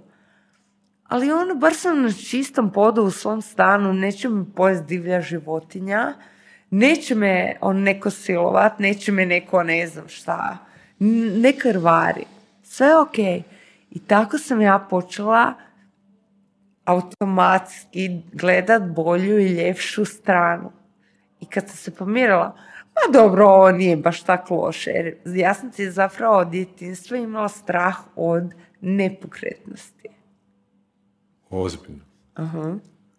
Najviše sam Na se koji, na bojala. koji način uopće? Ne znam, kad bi sjedala u auto, ja bi rekla, Bože, molim te da ostanem na mjestu mrtva ako bude s- sudar. Samo da mi se ništa ne desi s mojim nogama. Toga sam se bojala. I kako je rekao Job u Bibliji, svi su mi se moji strahovi obistinili. I meni su se. I skužila sam, hej, pa nije to tako loše biti nepokretan. Kužiš, i ja, to je bila moja lekcija. Gubitak mog identiteta manekenke žene koja može sve, koja je sportska gimnastičarka, tekvando, ne znam koji pojas. Znaš, ono, ja sam mogla sve sa tijelom. To je bio najbolniji gubitak mog identiteta. Aha, sad više ne mogu ništa. Ja sam samo zarobljena unutra. Moje tijelo ne radi ono više što ja želim. I onda kad sam se pomirila, pa nije to tako loše, ja sam odjednom počela postajati puno bolje. A je- jes- jesi i ranije kroz, kroz život, im- znači rekla si u- doslovce u trenutku kad, kad si pala i dok si ležala na podu, da si Da, počela to, na to taj je način to. razmišljati. E da, nisam ti Jesi završila. inače, jesi inače tako ovaj razmišljati? Ne, Ali inače sam se pa. uvijek bojala sjediti u aute i Ne, ne, bojala... ne, da li si inače prije tako razmišljala, tražila si neke pozit- uvijek, pozitivne... uvijek, Uvijek. uvijek. Takvi su moji roditelji bili. Oni su oboje imali težak život. I oni su uvijek lijepo vidjeli. I vidim sad isto moj tata, ne znam, idemo na groblje kod mame, a moj tata ono oduševljeno pokazuje, pogledaj ovu fasadu, pa nije li predivna, pogledaj ovaj grm, zar nije predivno, ras- pogledaj ovo, pa mislim fenomenalno. On tako razmišlja i on se skuža, a to sam od njega naučila. Wow, kako vrijedno. Kako vrijedna lekcija. Ali da ti nastavim to duhovno iskustvo, ja se pomirim, ok, bit ću nepokretna, jebi ga, nema veze, bar sam u suhom stanu i ne krvarim. I kad sam to prihvatila, sam se uspjela dići. Idem na WC, sjednem i ovak, kao šta se ovo dogodilo? Znaš, ono, ne mogu doći sebi i osjetim da je u WC-u malo manje je bio nego ova prostorija, ogromni neki stari stan u Ljubljani, ja živim tamo i, i osjećam kod je u kupaoni jako puno duša, a nema nikog. I svi se smiju. Kužiš, ja imam ono, kao ono, e, excitement, ja sam sretna, ej, čekaj, kako mogu biti sretna ako sam 45 minuta bila na podu, nisam se mogla dići. Ali ja sam bila sretna. I bio je smijeh. I sjećam se svog pitanja. Čekaj, kaj vi meni hoćete reći da je ovo ja mogu? Jo, ha, ha, ha. I opet taj osjećaj. Nije to bilo da ti to možeš, nego je bio onaj osjećaj ovo nije tako ozbiljno. This is funny. Znaš, ok si. Mi smo tu. I ja sam sa tadašnjim svojim stanjem svijesti protumačila 2012. da su to moji anđeli i moji, ne znam, moji vodiči koji su mi došli reći relax. I onda za par mjeseci ja sam kod doktora, ostavili smo je u bolnici i kaže, gospođo, vi imate multiplu, nikad više nećete hodat, bla, bla, bla. Najkasnije za dvije godine vi ste paraplegičarka. I ja si mislim, ne. Pa znam ja što su meni ovi rekli. I dva dana prije ja sam bila u MR mašini i opet je bila taj osjećaj bojala sam se tih zvuka e, e, ne znam, kao neki dubstep bi opisala tu muziku, ali neki loš dubstep. I ono slušaš te zvukove, sve ono, suri, i ja skužim opet prisutnost u toj mašini. Kao da nas ima puno. Ali to neka moja ekipa, jer se osjećam jako sretno. Kužiš, nema nikog, nisam luda, ne vjerujem u duhove o takve stvari, ali znam da je sve ok. Ne mogu ti to opisati. Onak, ja ovo mogu. I opet taj osjećaj smijeha u meni. I onda za dva dana mi govore, ne, no future for you, gospođo, vi ćete biti u kolicima. A ja si mislim, ovi nemaju pojma o čem pričaju, ko ja znam. Koliko god morbidno bilo ovo pitanje, da li si nekad pomisliš da je multipla skleroza najbolja stvar koja ti se dogodila u životu? To je najbolja stvar koja se Anži Marić dogodila u životu. Znaš, ja sam prije isto čitala te morbidne izjave kad bi imali neko intervju s nekim invalidom a ne, ovo mi je najbolje što mi se desilo. Ja sam mislila, Isus Bože, ovaj čovjek jadan, još je i um izgubio. Kao i jadan, majko mijela.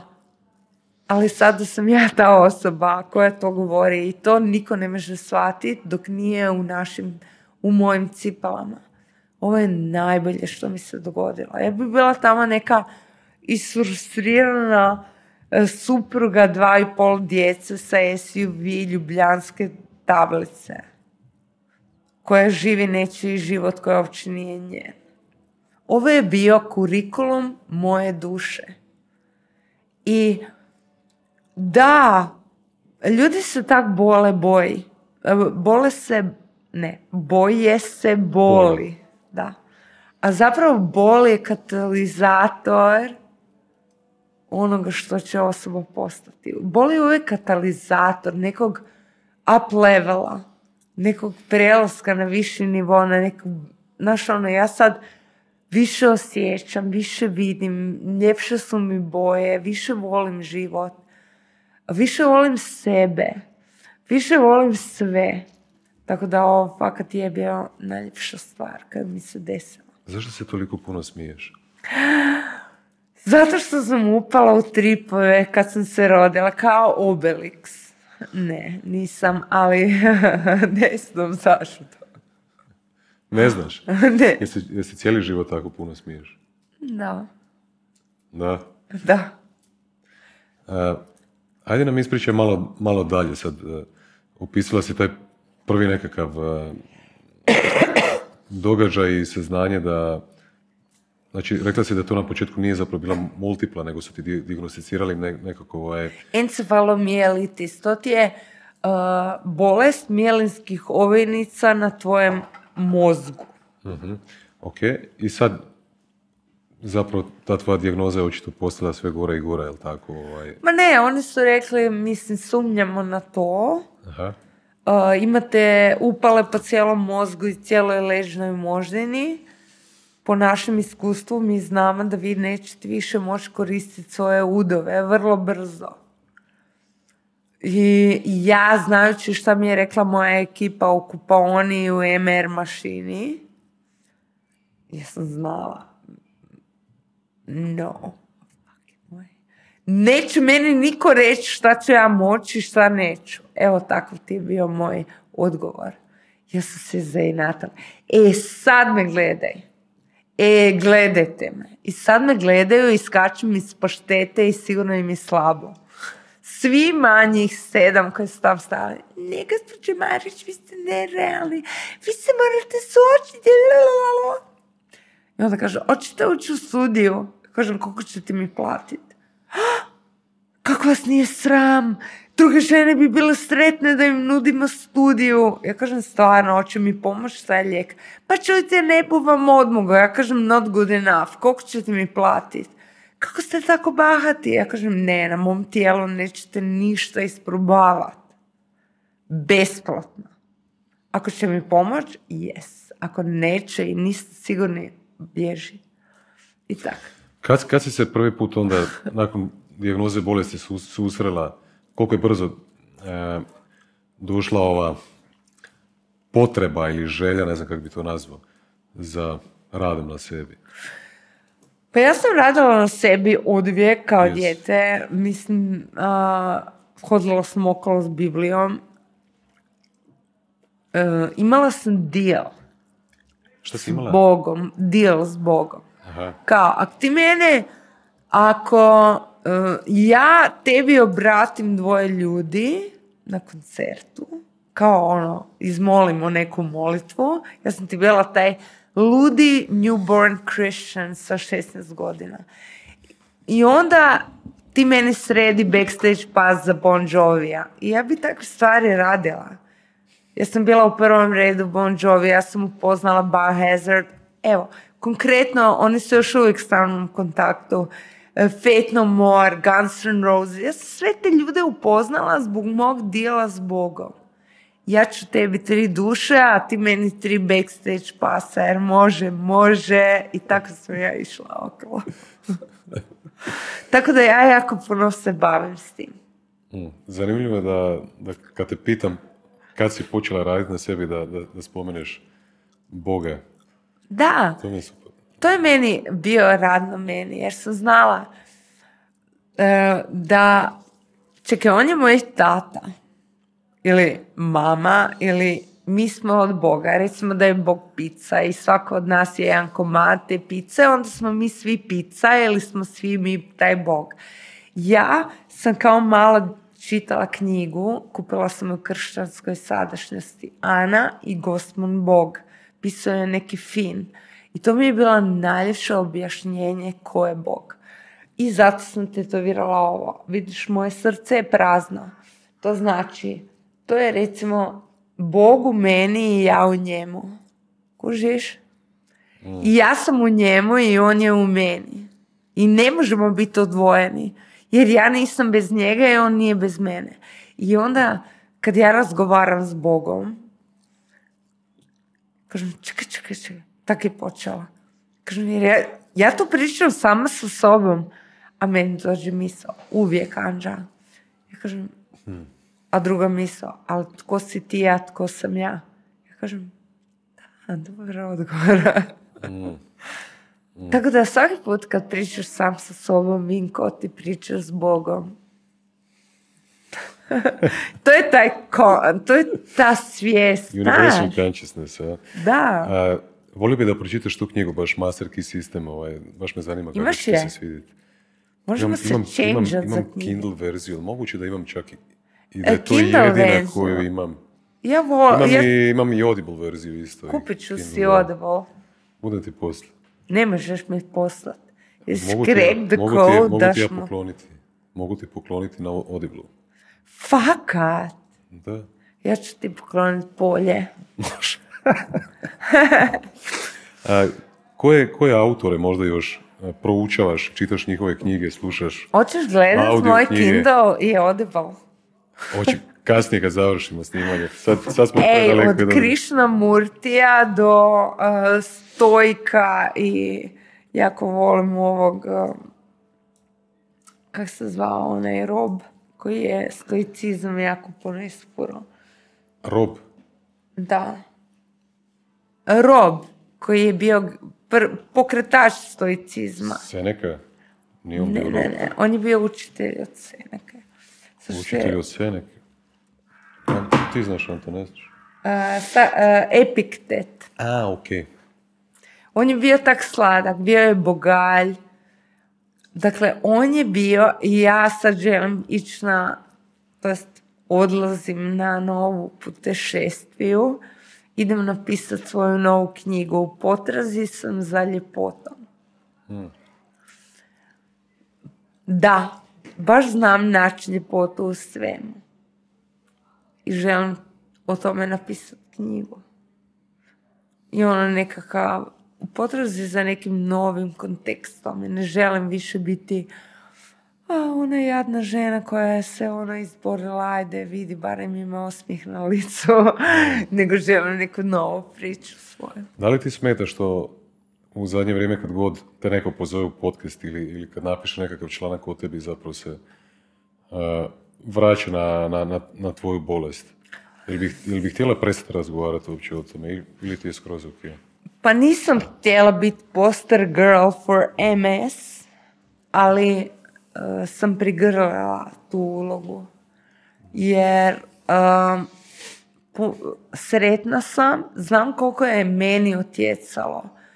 E, svačija pomoć na mojem putu, ja sam godinama tražila po cijelom svijetu i našla sam ih Vinko i zato sam reprogramirala svoj mozak i uvjerila se da je to moguće, ako mogu oni, mogu i ja. I skužila sam da ništa nije nemoguće. I ja sad želim biti takav svjetionik nekoj osobi poput mene, koja zna koliko to znači osobi koja je u tami svojih oluja osobnih, životnih i misli da nema spasa i budućnosti. Ja ću biti, ono, prigrlila sam da želim biti njihov svjetionik. Ako jednoj osobi pomognem, moj put je imao smisla. Jesi ikad čula za izjavu, citat, čak i, čak i iz, iz, od, od Boga dolazi, čini mi se.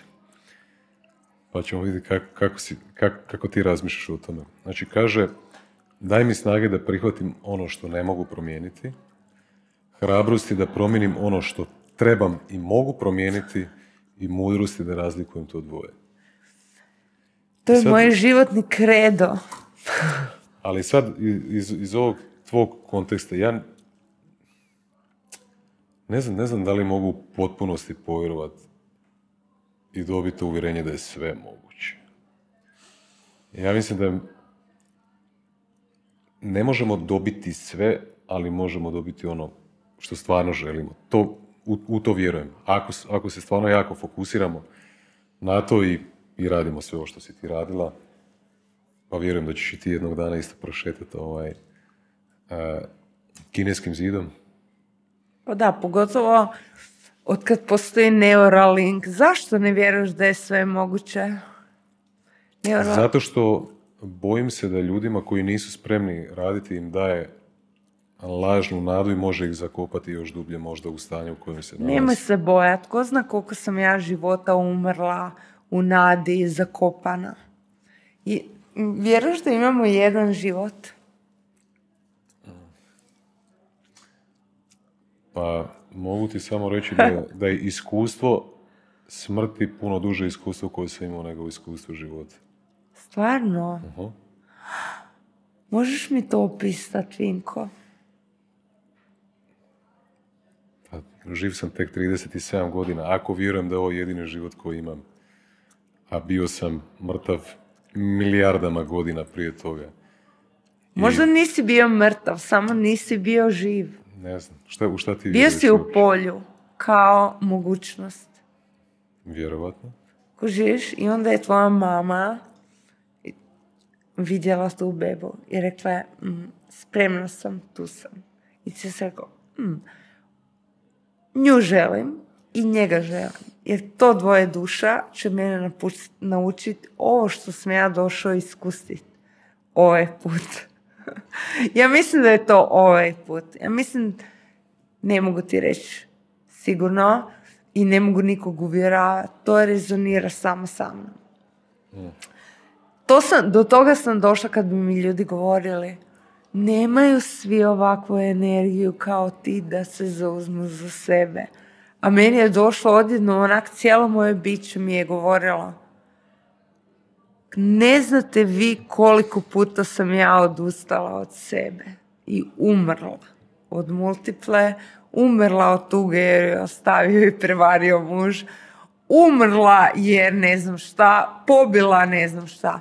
Ja mislim da kao duše mi imamo iskustva svega. Kroz sve želimo proći. Ja sam bila sve, sada sam ovo. I u svakom životu nekako mislim da je smisao da budemo najbolja verzija samih sebe sad u danom trenutku sa ovim svim što smo dobili. Ja sam pokeraš, Vinko, znaš? Ja ti igram Šta si ti po? pokeraš. Da. Ja ti igram život sa kartama koje sam dobila i pravim se da sam baš te karte htjela. Kužiš? I ono, pravi se. Kužiš, u mojim rukama je tref, sedam i dvojka, a ja tebi bacam na stoj, kažem all in. I ti meni vjeruješ i svi, ja dobivam tu rundu, a zapravo nemam ništa. Znači, hoćeš reći da blefiraš.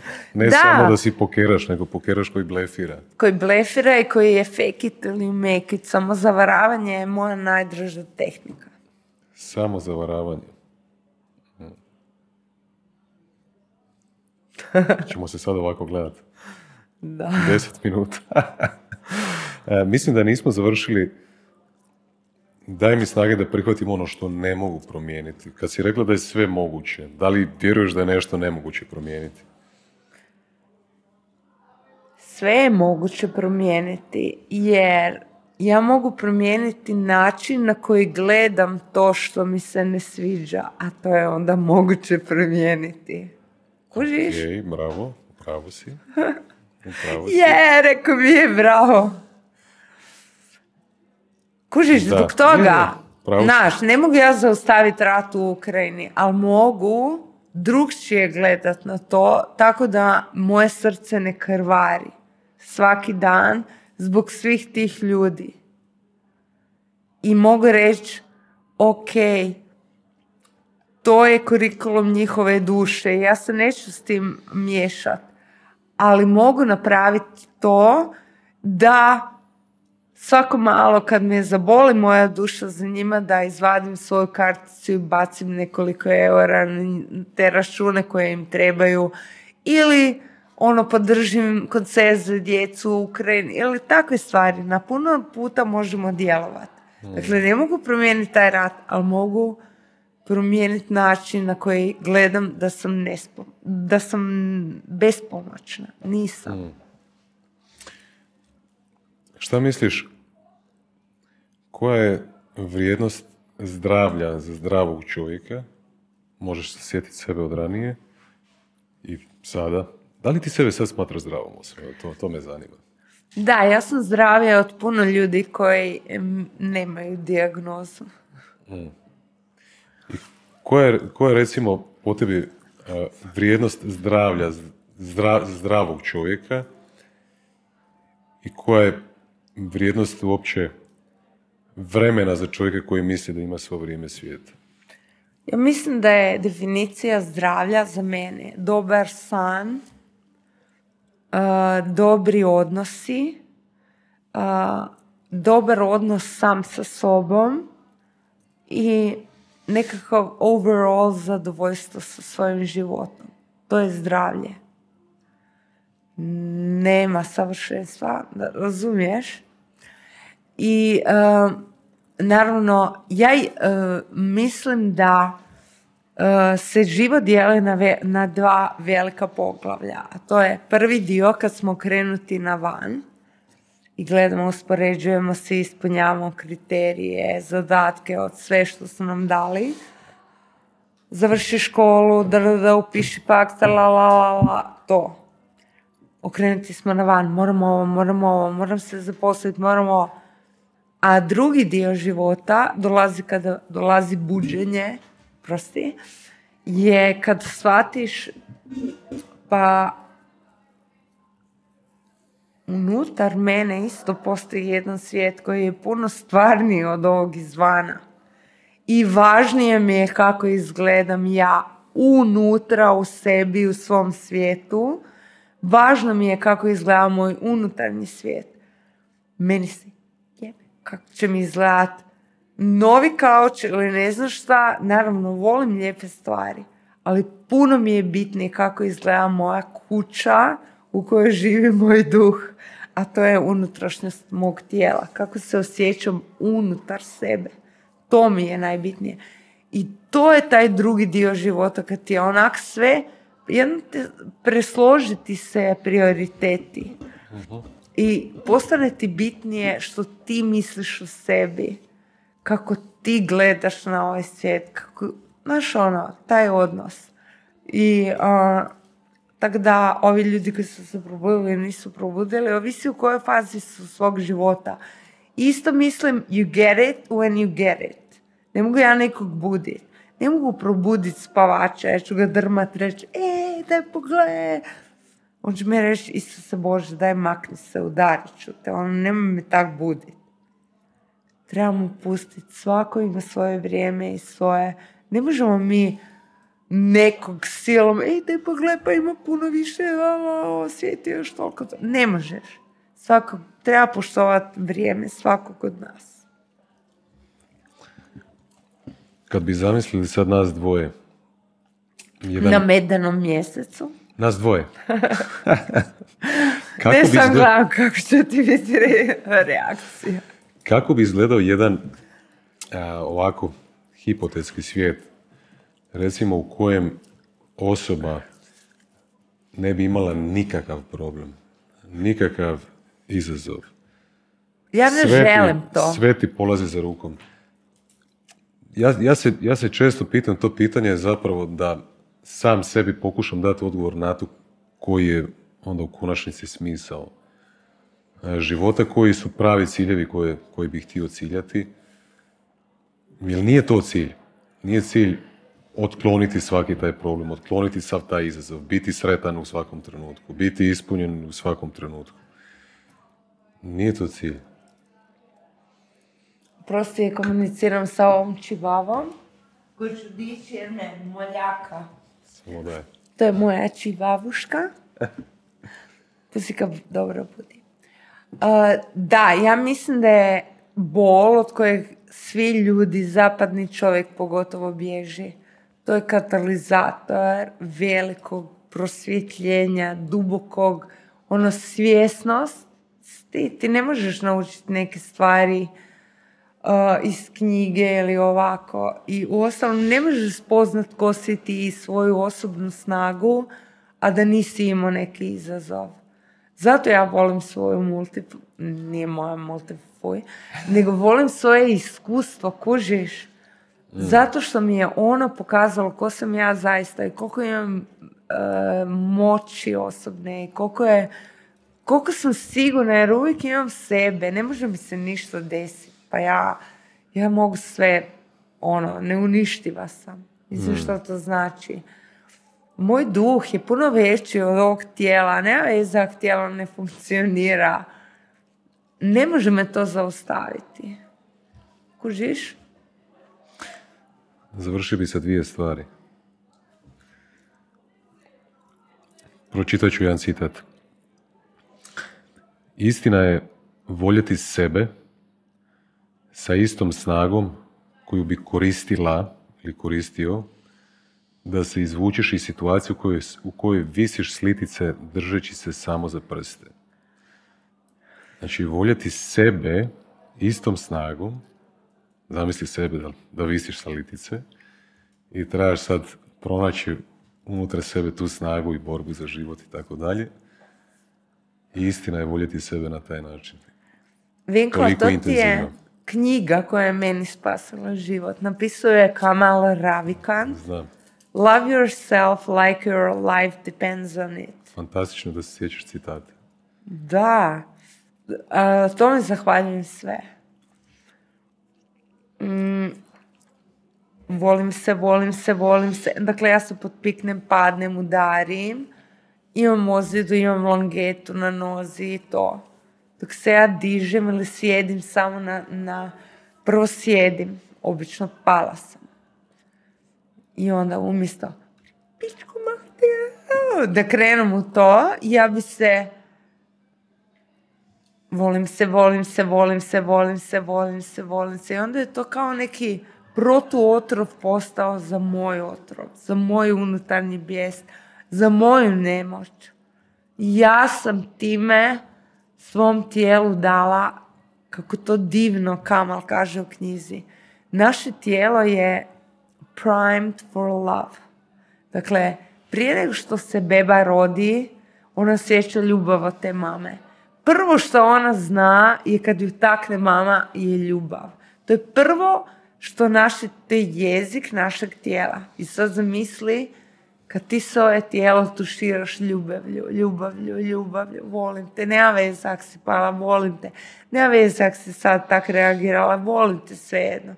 Skužala sam da je to moj mm, aspirin, koji, kak bi se nazvao neki univerzalni lijek za svaki fašizam koji te može napast. Andol, ono, ne znam. Protuotrov. Da, protuotrov za sve. Gdje volim se, volim se, volim se, volim se, volim se. To je meni spasilo život. Ljubav prema sebi. I skužila sam da sam zapravo jako fake. Kad sam bila u toj brakorazvodnoj parnici, a, dobro, brzo smo se razveli, ali šest godina bitke za skrbništvo i, i onak e, ja sam se ubijala sa tim svojim mislima i proživljavajući to svaki dan. Ja nisam bila na sudu jednom mjesečno, ja sam bila svaki dan. Svaki put kad bi me neko pitao Kanđa, kak to ide? Ja bi opet ušla u stanje i prepričavala bi sve to. Iskušala sam užas. Ovo ne radi osoba koja voli sebe. Ili govorim da volim tog svog sina, a tako mačuhinski se ponašam prema njegovoj jedinoj majci. Morala sam stati izvan sebe i te uloge i reći kako mogu reći da volim to dijete, a tako grubo i odvratno tretiram njegovu jedinu mamicu. Ako ja ubijem tu njegovu mamicu ili ako je tak tretiram i ono, mučim i ranjavam, ja zapravo ranjavam i mučim dijete. Kako mogu reći da ga volim? Ne. Dakle, ja ako ne znam voljeti sebe, ja ne mogu reći da volim svog sina. To je laž. Jer ja ne znam šta je ljubav. Ako ja ne volim sebe, ja ne mogu voljeti svoju mater ili tebe, Vinko. Ne mogu te voljeti jer ja nemam pojma šta je ljubav. Opet se smiješ. Da. Ta, na, na, na, na. Znači, jedna od mojih mantra da ne želim biti sladunjem, da ne želim biti patetičan. Imam osjećaj da sam danas bio takav. Nisi, Pa završit ću. bio si baš jako uh, hrabar, bio si ranjiv. Znaš šta je ranjivost? U uh, suprotnosti sa patetičnošću. A, Ranjivost je super moć. u, kojem, u kojim segmentima sam bio ranjiv? ranjiv si zato što si sladak jer si došao s otvorenim srcem ovdje. I ono, iskreno si mi govorio o stvarima dok ih ti je stalo i pozvao si me na svoj podcast do kojeg ti je stalo. I onak, govorili smo o temama koje tebi diraju tvoje srce. Dakle, pričali smo i onda kad bi ja govorila nešto s čim se slažio, a govorio, i, i, i, to mi je pokazalo tvoju ranjivost, ono kao jest, da ja isto mislim kao ti, tu sam, vidim te. Dakle, ja vidim da me ti vidiš i čuješ i to je ranjivo. Znači, mi smo kao avatari. I ti see you. Da, i to je super moć. Jer ja nisam imala osjećaj, uh, ja sad moram tu naoružati, biti Anđa Marić. Ne, ja mogu biti pred tim dečkom fakat to ko ja jesam. Zato što je on gol, ispred mene, by the way, on je gol fakat ispod stola. Nije Ali kužiš, tako emocionalno si se razgolitio i to je super moć. Jer time meni daješ znak, ej, curo, ne moraš biti savršena. Samo razgovaramo, zanima me što misliš o tome. I to je ranjivost i to je super moć, to nije patetično. Hvala ti. E, evo ga, bit ću dalje ranjiv, neću biti patetičan. Kraj. Opet citat. Sad jedan iz tvoje pjesme. E, u ovoj šumi betona čelika samo rijetki snivaju. Zaista. Kužiš koje je samo ostvarajuće proročanstvo. Moj novi album će biti o tome kako sam dobila peticu na lotu, šesticu, sedmicu. Mi je ono, dobila sam Euro Jackpot. Ne, ali fakat je. Ne, neću pokvariti svom izjavom. Šta, šta ti sanjaš? Šta je uspjeh za tebe? Šta tebe ispunjava? Kad ćeš propješačiti kineski zid? Prosti, mogu si ne... Možemo napraviti pauzu da si nakapam nos. Ma znaš kaj više ni ne znam da li mi se da. Šta? Hodat po kineskom zidu. Želim ići sa mojim sinom i Angelom Jurkasom. Anđelom. Zato što on želi snimati neki dokumentarac o meni. Prostite. Jesmo nazvili snimati ili ćemo ovo rezati? Da, ajde. Dakle, ne znam, ne znam kad će biti taj kineski zid. Voljela bi to doživjeti sa svojim sinom i Anđelom Jurkasom kao dva snimatelja i režiser. To je bila ideja od Anđela da bi snimao meni dokumentarac. Sam rekla, ajmo na kineski zid. I on je rekao, e, friend, to je odlična ideja. Ne znam kad će to biti. Nemam više timeline. Prihvatila sam se ovako kako jesam. Uh, sasvim sam zadovoljna sa sobom ovakvom. I ako ću moći opet super lijepo hodat, to je samo dodana vrijednost. Ja već mislim da imam veliki value, veliku vrijednost, ovaka kakva jesam, nema veze, imala štap, nemala, kako hodam, ne hodam, vjerujem da je to dovoljno. Jedna riječ na billboardu. Sve što si naučila u životu. Ili Bog ti je dao super moć, imaš aplikaciju koju koristi svaka osoba na planeti svaki dan i moraju otvoriti barem jednom što piše tamo.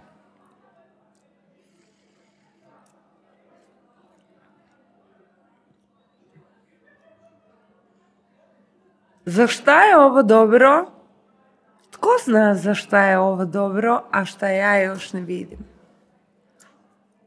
To pitanje bi da se svaka osoba svaki dan postavi. u nekoj situaciji koja se ne sviđa. Htjela bi da osvijeste, e, ljudi, život se dešava zbog vas, a ne vama. Niste žrtve, ne vjerujem u žrtve. Ovo je put naše duše. Ko zna zašto sam ja tu i zašto je ovo dobro što ja još ne vidim. I to automatski meni podrazumijeva nekakvu nadu i nekakvo uvjerenje da sam na dobrom mjestu i da je sve onako kako je najbolje za mene. Sad ću završiti sa jednom klasičnom, ovaj, s jednim klasičnim pozdravom iz crkve. Pomolimo se. Ne s tim, e. ne s tim. Čak me Ivan Šarić me zajebao pa mi je rekao da sam ko svećenik. Ono, znaš, da ima osjećaj kao da je na ispovjedi.